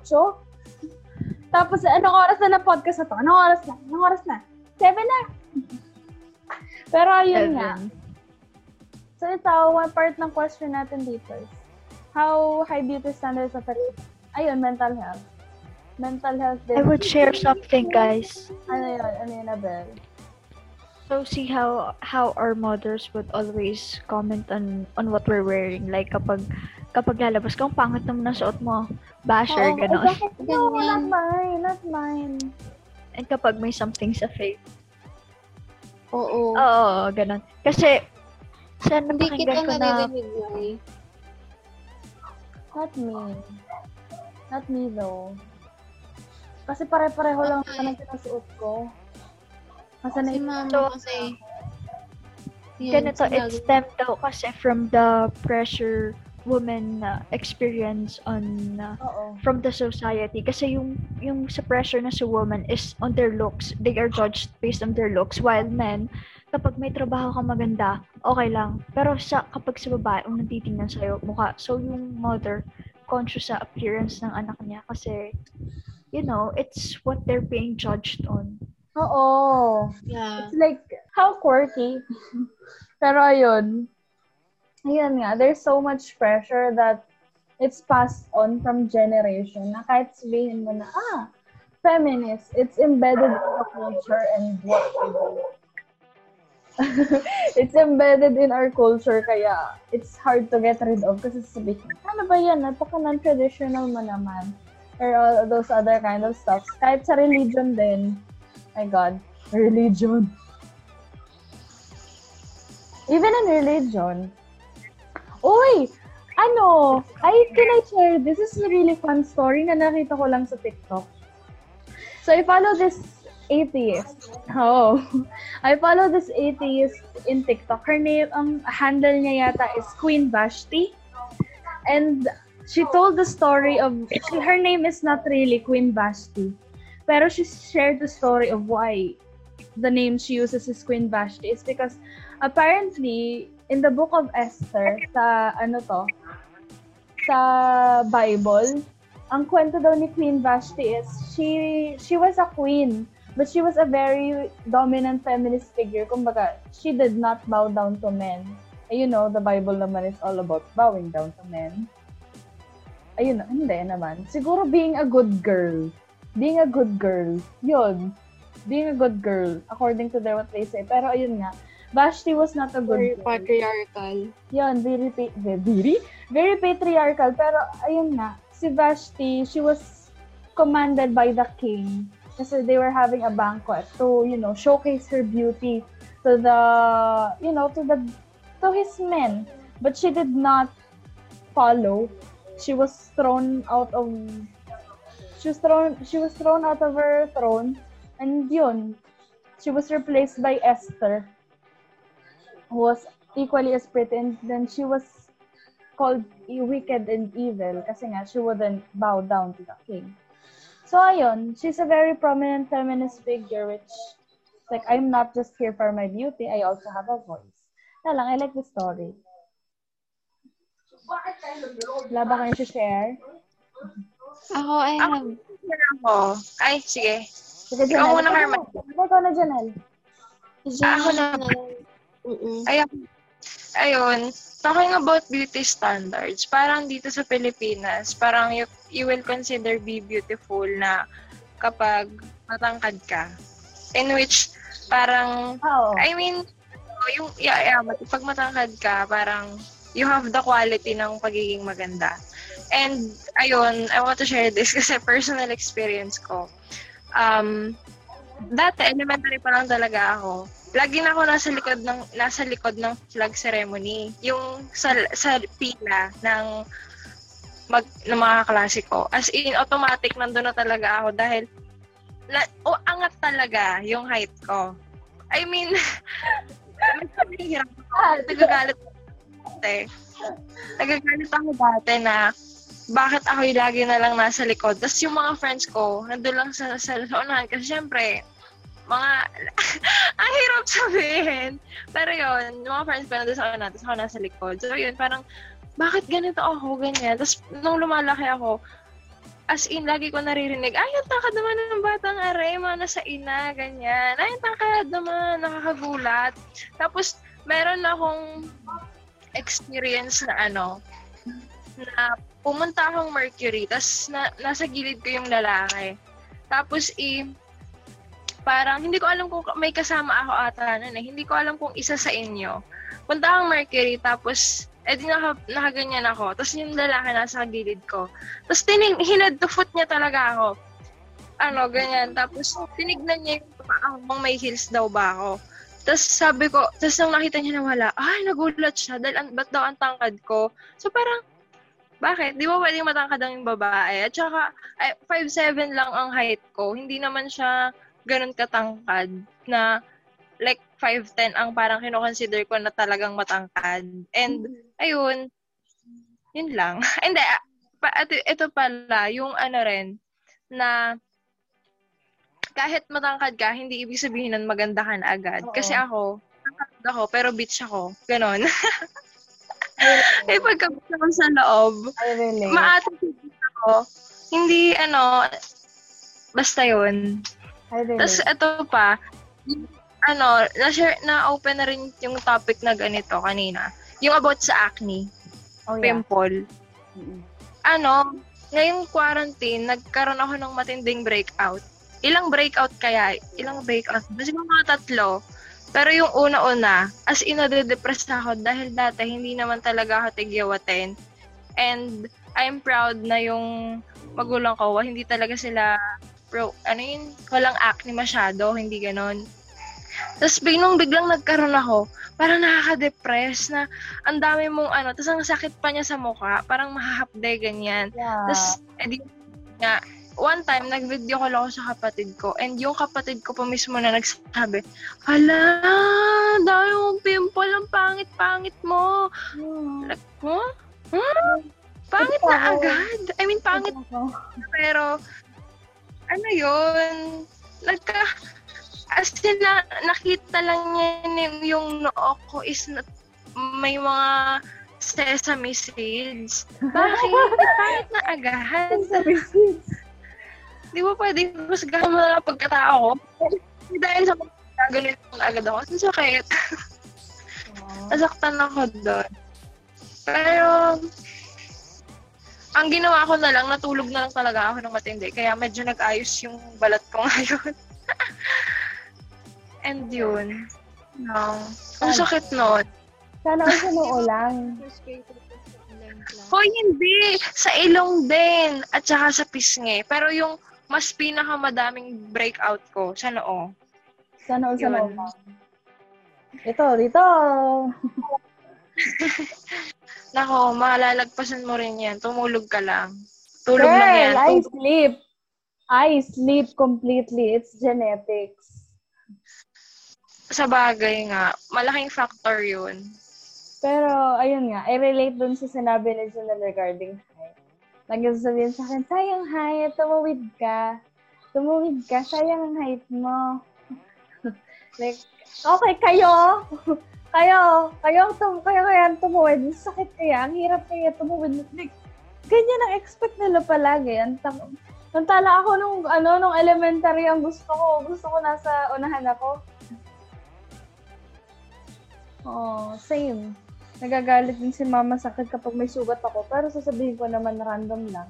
Ma, nagkasugat ako. Matin niyo, may sugat ako. Saan na naman yan nagaling?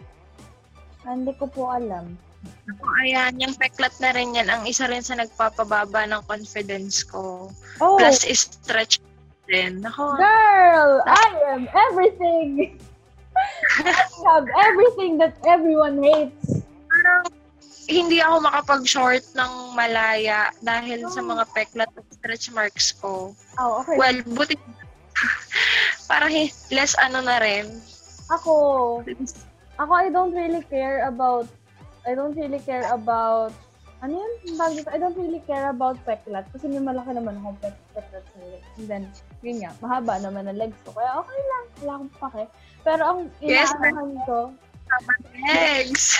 pero, pero hindi, ang pinakakaanuhan ko kasi is I can't wear shorts in public. Naiingit ako dun sa mga babae na nakakapagsuot ng ano, ng shorts in public. Kasi their hips can freaking fit the short. I can't. Yes. hindi, maano sa akin ang short eh. As in, hindi bagayan yung korte ng hita ko. Dahil medyo may pagkamalaki hita ko, ganon. Girl, ano Ang pa ako? Tapos wala rin ako, wala Ano rin akong? Wala din akong puwet, kaya ang pangit tignan. Grabe. Wala din naman akong hinaharap. So, proportion Ay, naman. naman. Kahit pa paano. Ako, Anong malaki ang hita, ano? Anong malaking hita? Excuse me? Ay, hindi. Uy, alam niyo minsan, ano, pag maganda raw hit, malaki hita, maganda daw. I mean, perfect body, parang ganon.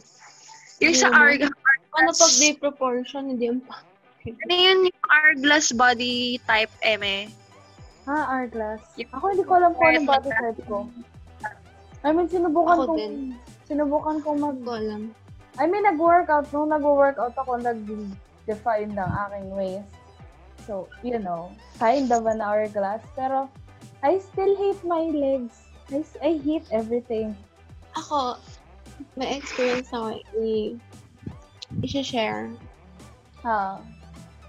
After nun, nag, na-conscious akong mag mag-shorts in public. Sana all. Kasi naman, nasa Cavite, Ca- Cavite, nasa Cavite kami noon, dun sa Hacienda. Nung bumili nga kami ng sapatos, eh, naka-ano lang ako nun, naka, malaking t-shirt, tapos naka-short sa loob. Kumbaga, Yan ba yung sinad mo sa akin na out? Ewan Yung ko naka lang. ano? Naka-green akong t-shirt. Ay. Ah, ah, yun yun, oo. Yon. Tapos, di naglalakad kami. Yung papunta- parang wala kang suot na short. Oo. Pero meron naman. Ma- Taklob lang. ma- Mahaba lang talaga yung, yung t-shirt. Eh ngayon, naglalakad kami papuntang Nike. Ata nun, pabalik na ata kami ng Nike nun kasi kumain kami. Tapos, ano, may nakasalubong akong babae. Medyo, parang mas maliit ata siya sa akin or magkasing tangkad lang kami. Tapos, ano, alam niyo yun, napatingin ako sa kanya kasi ang ganda niya. Tapos, tumingin siya sa akin, tapos hinad to foot niya ako, tapos parang tumingin siya sa, sa legs ko. Sabi ko, parang, parang sabi ko, eh bakit, wala ka bang balahibo? Ingit ka ba sa balahibo ko? Doon ako na-insecure kasi, okay, kayo na yung mga walang balahibo, tapos akin yung mga kulot-kulot na. Normal naman ang body hair. Yeah. Ay, naalala ko Yeah, tuloy si Rose. ayun lang, para bang na-conscious lang ako after nun, na para bang, ewan ko, siguro the way that she looked at me, Na parang The audacity. ang weird ko tingnan na ewan. Pero sabi ko, iniisip ko na lang na ano, inggit ka ba sa body hair ko? Di magpa, magpahaba ka rin, tapos kulutin mo. ah, it's like, ah, actually, shaving is a problem din. yeah. Katulad nung kay Oo. uh, 90 Day Fiancé, nung inutusan siya ni Expe- Ed. expected talaga sa babae na ano, walang hair sa armpit, sa legs. kay Big Ed, nung inutusan niya si Rose na mag-shave kasi daw hinali daw ang kanyang legs. Like, don't you know Pacific Islanders don't it's common to us na hindi nag-aahit palagi. Diba? Tapos, eto, kaya rin ko naging ganito. Sorry, Nay. Pero kasasabi mo, ahitin ko, inahit ko po. Ayan. Nawala. Sorry, Nay. Pero, parang partly, kasalanan mo rin. Akan okay lang. Akan okay lang. Tawid naman ang hairs ng aking legs. Hindi naman siya kulot-kulot. Kasi hindi ko naman pinapakailaman. kasi, ayun nga, sabi kasi ng inay, i-shave ko kasi daw, mahahaba. Shaving is a... i-shave, Like, ayun. ang unfair na Temporary lang kasi, temporary lang ang naidudulot ng shaving eh. Parang, Mm-mm. wala, alisin nila. Tapos mamaya Yeah. tutubo na. Biglang, Yan, tapos biglang hahaba na kukulot pa, ganon. nag-iipon ako ng pang-wax. Like, why, why can't we, like, ang lalaki, they push, they push shaving toward, Diba? lang towards women. Tapos ang Good lalaki, boys, parang okay lang na wag mag-ahit. Oo, parang ang sexy pa raw tingnan kapag mabalahibo ang lalaki. Like, what? Ah, Hindi sexy yun. anong mabalahibo? Pero hindi, ah, naka, eh, actually, Merong girls na parang ano ba, parang fetish nila yun. Ganun. ay, ay, Hello, ba? hello, Sa hello. ay, Yan si God. Hello? nanay. Hi, nay. Rinig ka na namin. So, ayun. Like kayo ba, eh magiging, gumagugustuhin nyo rin ba yung ganong lalaki na ma- may buhok sa legs, ganon? Yung malago. Oh. I mean, normal naman kasi yun talaga sa lalaki yung malago ang buhok sa legs. Pero yung gugusto, yung uh, iutusan ka pa nila para na mag-shave para lang masatisfy yung gusto nila. Ay, eh, maling-mali. No. Like, who are you for me to follow? Pero And kung ayaw niya ng gano'n, edi maghanap siya ng perfect na babae. Tignan ko lang kung may makita siya. Kung kaya mo, eh di, maghiwalay na tayo. Yes naman. So, speaking of beauty standards, pag-usapan natin ng new controversial movie na Gluta by Daryl Yap. Nakapanood na natin ang trailer. Hmm, mixed reactions. First reaction sa trailer. Wrong. Blackface. Yeah. Like, ano din yun? Meron din movie si Vice Ganda na nag-blackface. Ah, I think, ah, girl boy bakla tomboy. Si Kiray nag Ah, yeah. extreme blackface, which is not, Yeah. uh, no. Makatingin na lang sila kung anong actor na ganun yung skin. Parang pumapasok na rin dyan yung cultural appropriation eh. Oo. Very wrong. Pero ayun nga, thoughts regarding the movie. Kasi Gluta is a, a prominent, prominent product, Product here in the Philippines. Like everyone on wants, capitalism. everyone wants to be white. Like what? Because beauty standards in the Philippines, like, kailangan mong magkaroon ng matangos na ilong, Sa ilong white mata. skin, malaking mata, matangkad, just to be recognized and to be called pretty. Oo. Yeah.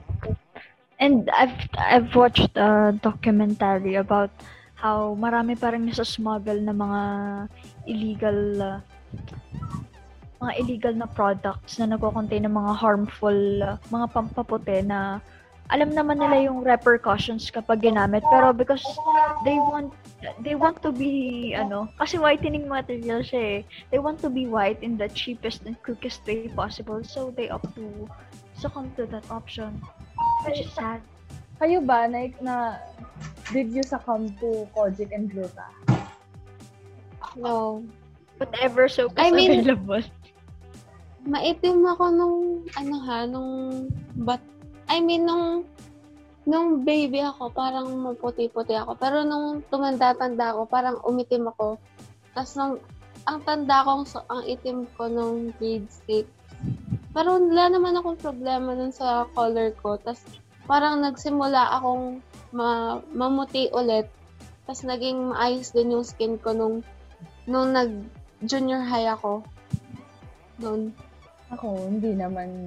Ako, Panilaw-nilaw ka. No, elementary. Manila. Sino? Ikaw daw, Brad? Manilaw-nilaw. Bakit grabe sakit pala ako? Pa, Ano nga? Hepa! Ano ang sakit mo? Ano? May hepa pala ako nun. Pero ano, ako, ako naman na subject na ako sa pagpapaputi. Pero, ay, hindi ko naman napansin yung pagbabago. Pag mako-comment na lang na, ay, Gwen, ang puti mo na. Ako, ah, weh, hindi ko pansin. Kasi, Kasi araw-araw mo nakikita yung sarili mo. oo. Pero, Hindi, hindi talaga masyadong mapapansin yung ganun. Kapag lang may makakita sa'yo na medyo matagal ng, ano, medyo matagal ka nang hindi nakikita. pero ano, kapag ganun nga, you know, I mean, it stems from colonization. Like, originally, ang skin din naman natin is, you know, tan. And the thing is, Americans want to be tan. Gusto nilang maging tan. Yeah. Hindi nila kaya. The kasi, western part, oo. Western, western part of the world. Oo. Gusto Gumagastos nilang, talaga sila pang, para sa tanning, di ba? Pero hindi naman maganda sa kanila yung tan. Nagmumukha silang, ano, nasunugan. At saka yung iba para ba, ang orange, orangey Oo. tingnan, yung tan. Like, hindi. Tingnan mo yung mga photos nila Pa- Paris Hilton. Paris Hilton nga. Pero Donald Trump. Oo, ni na Donald Trump. Mukha silang ano, naninilaw, nag-orange sila. Like, why? Tapos tayo na. Silang So, tapos, pagdating naman sa Asian part na countries, Oo. kailangan maputi ka, Oo. ma- matangos ilong mo, you have to have big eyes.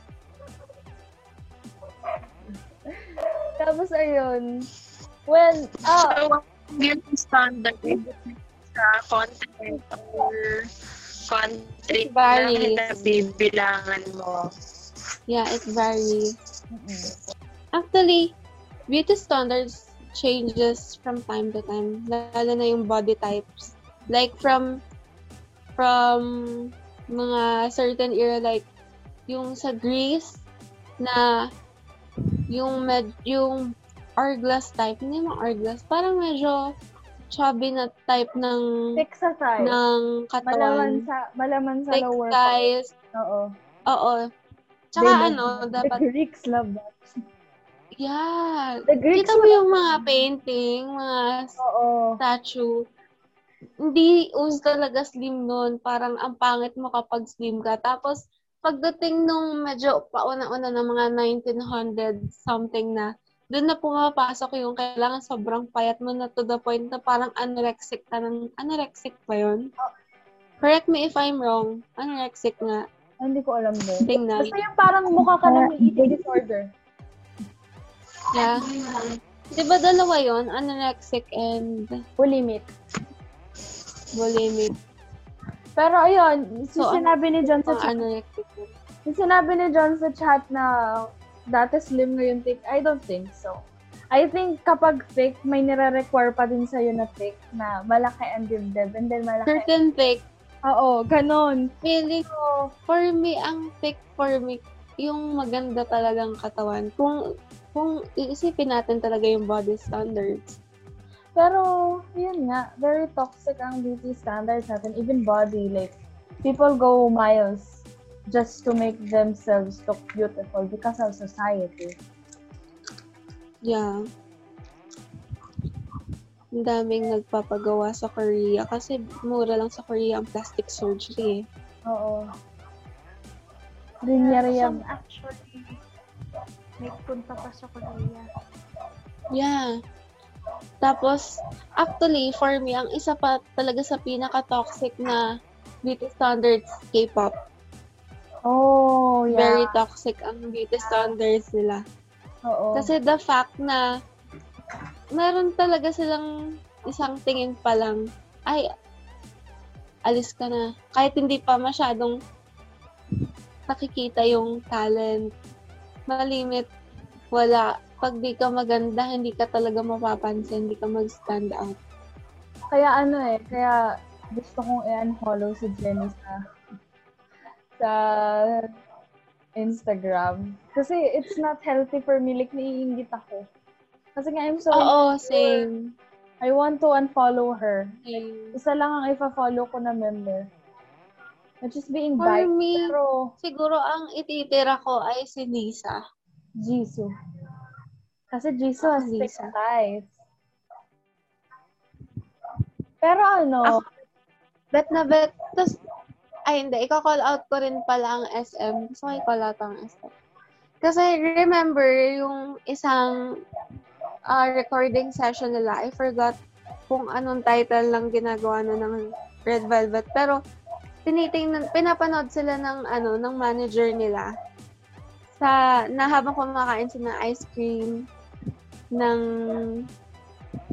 yeah, after nga ng school year, magda-deactivate na ako ng socials ko. Ayun, kumakain sila ng ice cream at saka nagme-merienda sila. Tapos, sobrang uncomfortable daw nila kasi nakatingin yung manager kasi on diet dapat sila. Pero, kumakain sila nun. Tapos, ang daming K-pop idol na nagkakaroon ng eating disorders like Jimin, like Ayu, na for like 10 days, they, hindi sila nakain ng kahit ano. Tapos, saka lang sila kakain after 10 days. si Momo, Para bang, marami sa kanila sa twice si Momo kumakain lang ng yelo nung pre-debut niya. She only ate ice as to mimic like, you know, chewing. Para, ay, busog ako. yeah. It's like Oh psychological din, which is very toxic and The scary. horror. The horrors. Yeah. Ice lang ang kinakain. Para tinitrip lang. Yung sacrifice sila ng todo para lang matanggap sila. Oo. Oo. Especially, grabe din ang racism pagdating sa Korea. Oo. Kasi, kapag hindi ka Korean, sa, ang kwento sa akin ng tito ko, kapag hindi ka Korean, iba agad yung tingin sa'yo, malimit. Tapos, very competitive sila. Tapos, malimit daw talaga ang siraan sa Korea. Ganun. oh, yeah. Like, the, tama, very evident siya sa, sa ano, Blackpink. Kasi, yung treatment kay, kay Lisa, di ba? Yung mga dresses, yung makeup, yung projects, mga less din. Kesa kay na Jenny, kay na Rose. Ayun. Women just can't have a break. Actually, kahit naman sa lalaki tulad ni Jimin, yun, like 10 days kasi kailangan daw mag-diet for a comeback. Tapos ang daming kita ko sa treasure eh na kailangan talaga nilang mag mag-workout para lang para lang gumanda yung katawan. Eh for me na nga enough na yung practice nila kasi ilang beses ba sila nagpa-practice sa isang araw? Isa like 80 times 80 more or less 80 times per day, 'di ba? Terrifying. Like isn't that enough? Oo. Ayun. Ano pa? Ano po ba? Discuss. Kardashians. Oo. Ano They're yan? like setting beauty s- parang oo, para din sila rin yung isa sa nagsaset Pioneers. ng beauty standard. Pioneers in beauty Yeah. standards. You have to be like this. Kay Kim K. Pero like, parang ano eh, Kendall. parehas lang din kasi may mga thick version ng Kardashian and ito si Kendall na payat, ganon. Ah, but still, Hindi, kasi, kumbaga, yung nai-instill sa utak ng tao, yung ah, sa from social from social media din yung na-instill sa utak nila na ay grabe ang ganda ng katawan ni Kendall sobrang yung thigh gap At saka- andun oo. At saka, they use Photoshop. They use Photoshop. Lahat of ang face daming models na umaamin na ano daw meron pa rin silang stretch marks na photoshop lang kaya nag na para bang napaka-flawless ng skin when in fact hindi naman talaga. Oo. Kasi, yun nga, society. Tapos, ayun, may isa pa ako i-share. One time, yung fina-follow ko na model sa TikTok, parang ni-recreate niya yung yung isang picture ng model na may nakapaskil sa may food section na ang food lang daw ay for makeup artists and directors. Tapos, walang pwedeng kainin ng models. Tapos, ang ginawa ng model, kinuha yung, pinas, yung poster, tapos nagpicture siya ng ganun, na pang, pang model lang, pang ano, pang makeup artist lang daw yung mga pagkain. Tapos sila hindi pwede kumain. Grabe, ang sakit naman nun. Parang ano lang, yung... Yeah. I forgot. Nasa dulo na ng dila ko. Ah, ano Kayo, na? wala ba kayong ibang isi-share? Kaya nga, we need content, guys. We'll do our best to edit this na lang para magmukhang hindi wala tayong dead air.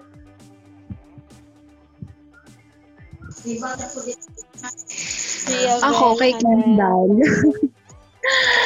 Wala. Sige, like, ah, dati, oo, di ba, di ba, Carmela, nung, ano, mga bandang kasagisagan talaga ng ECQ. Sabi ko sa'yo, hindi ako papayag na makikita mo ako ulit na hindi kasing katawan ko si Kendall. As in, tinry ko talagang best ko para mag-workout. Pero, wala, failed pa rin. As in, yun yung inano ko sa sarili ko na, shit, ang ganda talaga ng katawan ni Kendall. Gusto ko ng ganon. Ang payat-payat. Pero hindi ko rin naman nakaya. Kaya rin kasi ganun. Pero ha, alam mo, habang nag-workout ako, parang edi, edi nag-workout ako, tapos yun, iniisip ko si Kendall na ang ganda-ganda ng katawan. Tapos nung napagod ako, naisip ko na, bakit ko kailangan pagurin ang sarili ko? Eh, hindi naman, parang hindi, hindi naman ako magiging si Kendall, ganito, ganyan, na maging masaya na lang ako sa katawan ko. Kasi, isa sa reason is tinatamad na rin ako mag-workout talaga.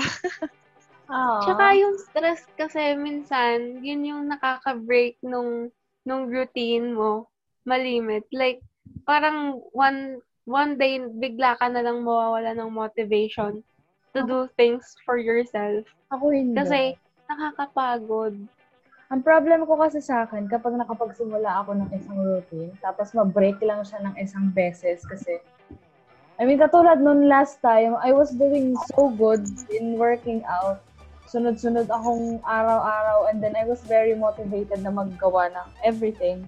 Kasi yun, isang araw lang na may wala, na wala akong ginawa na nag-slack off ako. Ito, look at me. Oh, an entire month later, hindi pa ako ulit nakakapag-exercise. Oo, same experience. Nalulungkot ako, but the thing with that kasi is I'm doing it for myself. Nagugustuhan ko din naman na enjoy ko ang pag-exercise. I like feeling strong. Pero yung nakaka-down na hindi mo din siya nasusunod kasi you're doing it for yourself pero hindi mo na din magawa. Kasi nga ang daming ang daming distractions. Yeah. Kahit Tas ginagawa mo siya para sa sarili mo, nakaka, minsan an, nakaka, nawawalan ka rin ng motivation eh. Oo. Tapos, ayun, Hanen, dagdag ko Yes. lang. Kasi, kaya rin, I found out na kaya rin ganun yung katawan ni Kendall or ng iba pang models. May iniinom sila para makahelp sa digestion ng food nila. Like, kapag, ano rin, medyo napadami rin yung kain nila or napadami ng carbs, ganun. Meron silang food supplement or something merong food, may merong drink din minsan na iniinom sila para makatulong sa digestion nila. So, kumbaga, part na rin kasi ng trabaho nila yun eh, yung pag-maintain ng nung kagandahan ng katawan nila. Katawan nila. Mm-mm. Parang Oo. just think na kapag may gusto tayo, it's for ourselves, not for something else. Parang ano lang, si Gigi, Yes. di ba nanganak na siya? Oo. But, Meron kasi, at saka may, meron din kasing mga nasa genes na na merong mga payatin, merong hindi, ayun, Mga- naalala ko na kay Gigi Hadid. merong mga payatin na kahit after nilang manganak, kahit konting konting ano lang, konting workout lang, ma ibabalik nila sa dati yung katawan nila. Tapos merong mga ma- mga parents na hirap nang balik sa dati ng katawan kasi nga nasa genes din. At saka yung mga postpartum depressions ng mga nanay eh. Mga, lalo na yung mga bagong panganak. Nag-trigger din yun kung ba't gano'n yung nagiging katawan nila. Kasi yan, yun, naalala ko na yung kay Gigi. Yung ano, trending siya actually, or no, not trending. It was circulating around YouTube. Yung birthday ni Gigi, and then her mother was like giving her this small piece of cake. Kasi daw tataba siya. It's like, what? Like that only amount of cake na parang ikakasira yun ng figure niya agad. Just sad. Ayun nga, may nakita rin ako na before rumampa yung candidate, para, ay candidate, yung model, parang, alam mo yun, parang celebrate, may, cele, may mini buffet, tapos talagang wala silang kinakain, tapos kita ko yung isang model, iniyakan niya yung pizza, kasi hindi talaga niya, hindi talaga siya pwede kumain, dahil pag kumain siya, ewan ko kung lalaki ba agad siya niya, ganon. Umiyak talaga siya kasi hindi niya talaga makain yung isang slice ng pizza pa lang yun ha. How much more kung eh ngayon nga halos kung kumain tayo, kung kumain ako, ang laki-laki, ang dami-dami. Meron kasi talagang taong prone sa bloating eh. Yung kahit konti lang yung in- yung kinakain or iniinom. Ako, sobrang prone ko sa bloating. Like, kahit uminom lang ako later on, bloated na agad ako. Ako hindi ko alam. Okay lang siguro ang akin. Pero ayun, unrealistic beauty standards does put us in so much pressure, not only from society, but from everyone else. Kasi yun din yung nakikita nila. Social media takes part in it. A huge part. Sabi, wala na tayong pahinga. Wala na kayo sasabihin. Sabi na din, should we end it here? Oh, kaya after after natin ng school year, hanggat maaari, social media detox talaga. Oo. Protect your mental health. Goodbye, social Ang media. talaga yung plano ko. Tsaka yun. Like, girls, they've been living up to society's expectations na nakakalimutan na nila yung sarili nila. Yung sarili nilang kasiyahan. What do you guys really want? Oh, takeaways, Ito. guys. Ayun, iiwanan ko yun sa kanilang. Yung tanong na yun, ano bang gusto mo? Do you want to be pretty for yourself And dapat, for ano, the society? Kayo, Sige, te- Abel, ano yun? Tayo takeaways. We'll end it here. So we're all tired. My back hurts. I'm hungry. Cheryl, Abel. Yep. Takeaways from today's Uh, as podcast. for me, audible ba? Oo, audible. Siguro my takeaways regarding beauty standards. Um, pwedeng gamitin yung ano, alam niyo yung kay Vicky Bello. Oh yeah. One segment in It's Showtime pa yun. Said the backstory kung bakit niya pinili yung ganong profession. sinabi mo na uh, when you, uh, kung maganda ka, that's when you earn the respect of people. Ganon. So, yun, siguro dun nagsisimula yung pressure on being women. Kasi nga, just like what you said, wala namang, between the subject of beauty, wala namang gaanong pressure sa men. They can do what they want, they can wear what they want. But in women, it's as if we are always subjected to criticism. And another is that since beauty standards, I think there's more to the adjective beauty when I mean, kung baga, bakit beauty, I mean, sa adjective na gagamitin in terms of women, pwedeng there's more to it kasi like stretch marks, yung mga ganun, they're not supposed to be beautiful naman. Uh, hindi naman natin kailangan paniwalaan yung sarili natin na uh, yun nga, stretch marks are beautiful na kung ano man yung hindi natin in-regard as maganda, they're not supposed to be beautiful kasi. Kasi uh, we're not here naman to be just beautiful, di ba? Ang daming pwedeng adjectives na i-associate sa atin just uh, more than being beauty. Kaya, ayun. So, I guess th- there's more to it. Yun. Noise. Abel? Oh, God. Rinig ba? Yes, girl. Medyo nagcha-choppy kayo eh. So, ayun nga. Wait, narinig niyo ba yung sinabi ko kanina about sa pressure sa women? Kasi pagkano ko nag daw ako eh. Para bang ano, parang nagkasabay ata tayo nun, kaya walang nagkaintindihan. Ah, so yun, I'm gonna share that din na lang. So, ayun nga, um, when when our parents, especially our mothers, point out how we look, how we dress, or what's in our face, it's because they um they feel like they're responsible of pointing that out, correcting that. Kasi as mothers of women, they are the criticisms they are subjected to are based on their physical appearances. Hindi yung kung anong work mo. Kasi, di ba nga, ang ang usual na na setting ay ang nanay ay nasa bahay. So, assuming wala kang work, ganun. So, sa face tumitingin sa sa face ka judge. So, that's why um, tayo, tayong girls ng mga anak ay often na often subjected din sa criticisms nila.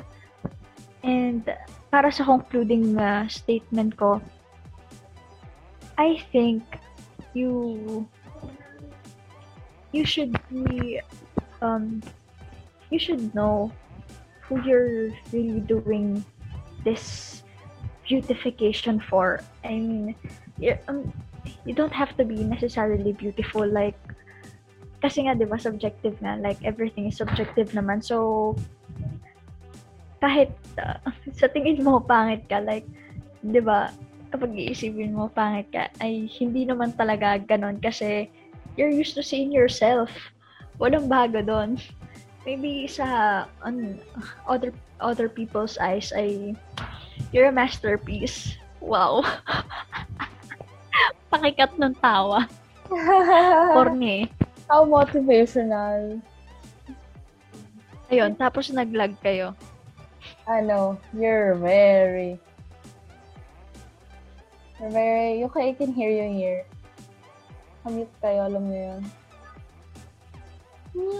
Ayan, naglalag pa rin kayo. okay, so I think that's it. Yeah, ako na ang babasa ng kay nanay. Wait, let me open the chat box. So, um, mapapasunod ka na lang sa standards para mag-fit in eh.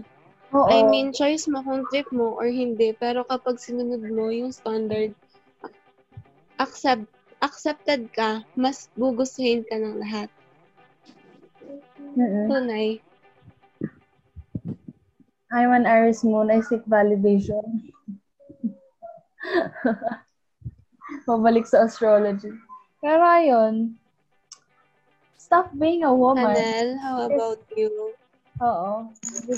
What about me? ano, bigla ko lang naalala yung sinabi ni Tyrion dati na I think alam niyo naman to lahat since lahat naman ata tayo nakapanood ng Game of Thrones. Yung nandito. Um, yung sinabi niya na ay, sige, share ko na rin. Ayun, si Tyrion, sinabi niya na, syempre, Tyrion is a dwarf naman, diga. Tapos, i, ah, sabi niya kay John, kay Jon Snow na, once you once you've accepted your flaws, no one can use them against you. Na yun lang naman talaga yung kailangan natin na i-accept mo lang yung kung ano yung meron ka, yung insecurities, yung flaws. Kasi kumaga ako, ang dami kong insecurity, pero pag sinabi mo yun sa akin, ay wala na, hindi, hindi na ako maapektuhan. Kailangan mo lang talaga i-accept yung fact na, okay, may ganito ako at hindi naman talaga ako magiging perfect. Parang ganon. And, ang kailangan din naman natin gawin with the beauty standards is, wala. Kung gusto, yung katulad ni John, kung trip mo, kung trip mong sundin, edi sundin mo. Kung hindi, okay lang. Yeah, Y- ano, kaya nga, and gawin mo siya para sa sarili mo, hindi para lang hindi para lang magustuhan ka ng tao. Kasi kahit maganda ka at may kasi kahit maganda ka at nasunod mo lahat 'yan, for sure kung talagang hindi ka, kung ayaw ka talagang gustuhin ng tao, hindi ka pa rin talaga gugustuhin nila. Ganun. Of life is this. Why did Yeah. I, why am I even here? I didn't ask to be here. Pero, Like, huwag mong ipipilit sarili mo sa isang Tao. taong wala, hindi Ayaw. naman nakikita ang halaga mo. aha! That's why I don't... Gunat, how about you? How about me? Yeah. I won. I don't know. I am very confused, not the same. Na, uh, and that, I feel like everyone has been in that position. eh. Like, you want to love yourself, but at the same time, you can't because there's something that's just, you're, you feel overpowered by something.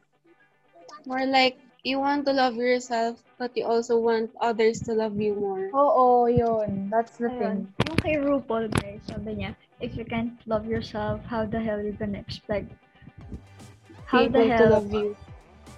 Yeah, yeah, something like that. I, I don't. Ah, Kaya nga, yun. ano, I think you have to start accepting and knowing what you really want. Oo. Very hard. Accepting your flaws and know what you really want to do in life. Do you want to impress yourself or do you want others to be impressed? Self-love. Naalala ko Very na. hard. It's very hard. If you can't love yourself, how the hell you gonna love some Someone somebody else. else? Ah, yun. I used to say that. I used to say that. I think, love yourself? I think, I think I still How do. the hell you gonna love somebody else? Oo. If you can't love yourself first, then how will you love others? Kasi if you don't, kasi when you don't love yourself, you're, I think you give more than what they can give you back. So kapag, you know, wala na yung love na yon, parang wala ka nang natira sa sarili mo. Which is very sad. Just means life for women is very Plus, how would you know kung how would you know na mahal mo talaga isang tao if you yourself can't love yourself? Oh yeah. Wow, sobrang sobrang redundant ng yourself. Oh. so wala na ba tayong sasabihin, guys? There's a Wow. difference naman between loving yourself and loving being yourself, di ba? Oo. Ayun! Oh, yeah. Yeah, that's another Kasi thing. loving loving yourself, 'di ba? Sabi nila it's like constantly watching yourself from the outside. That's why you feel detached. Oh, yeah. Ibang-iba siya sa loving being yourself. So ayun. I think love love Just, being just, yourself. just do it. Just do it. But So- things will always be easier said than done. Oh, oh, it's so hard. Their life is hard. Why am I here? So, this episode is rather very sentimental and deep. Again, for the last time, grabe gabi na. Gabi ng recording nito. Thank you for listening to our podcast. And I hope you enjoyed listening to us. I am again one of your hosts, Green. I am Kyle. I am JD. I am Hanel.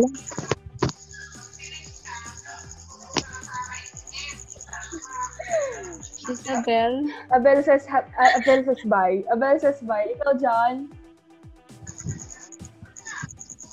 Yes, I am John. Okay. Bye-bye. Thank you for listening. Bye-bye. Thank you for listening. Very sentimental and deep.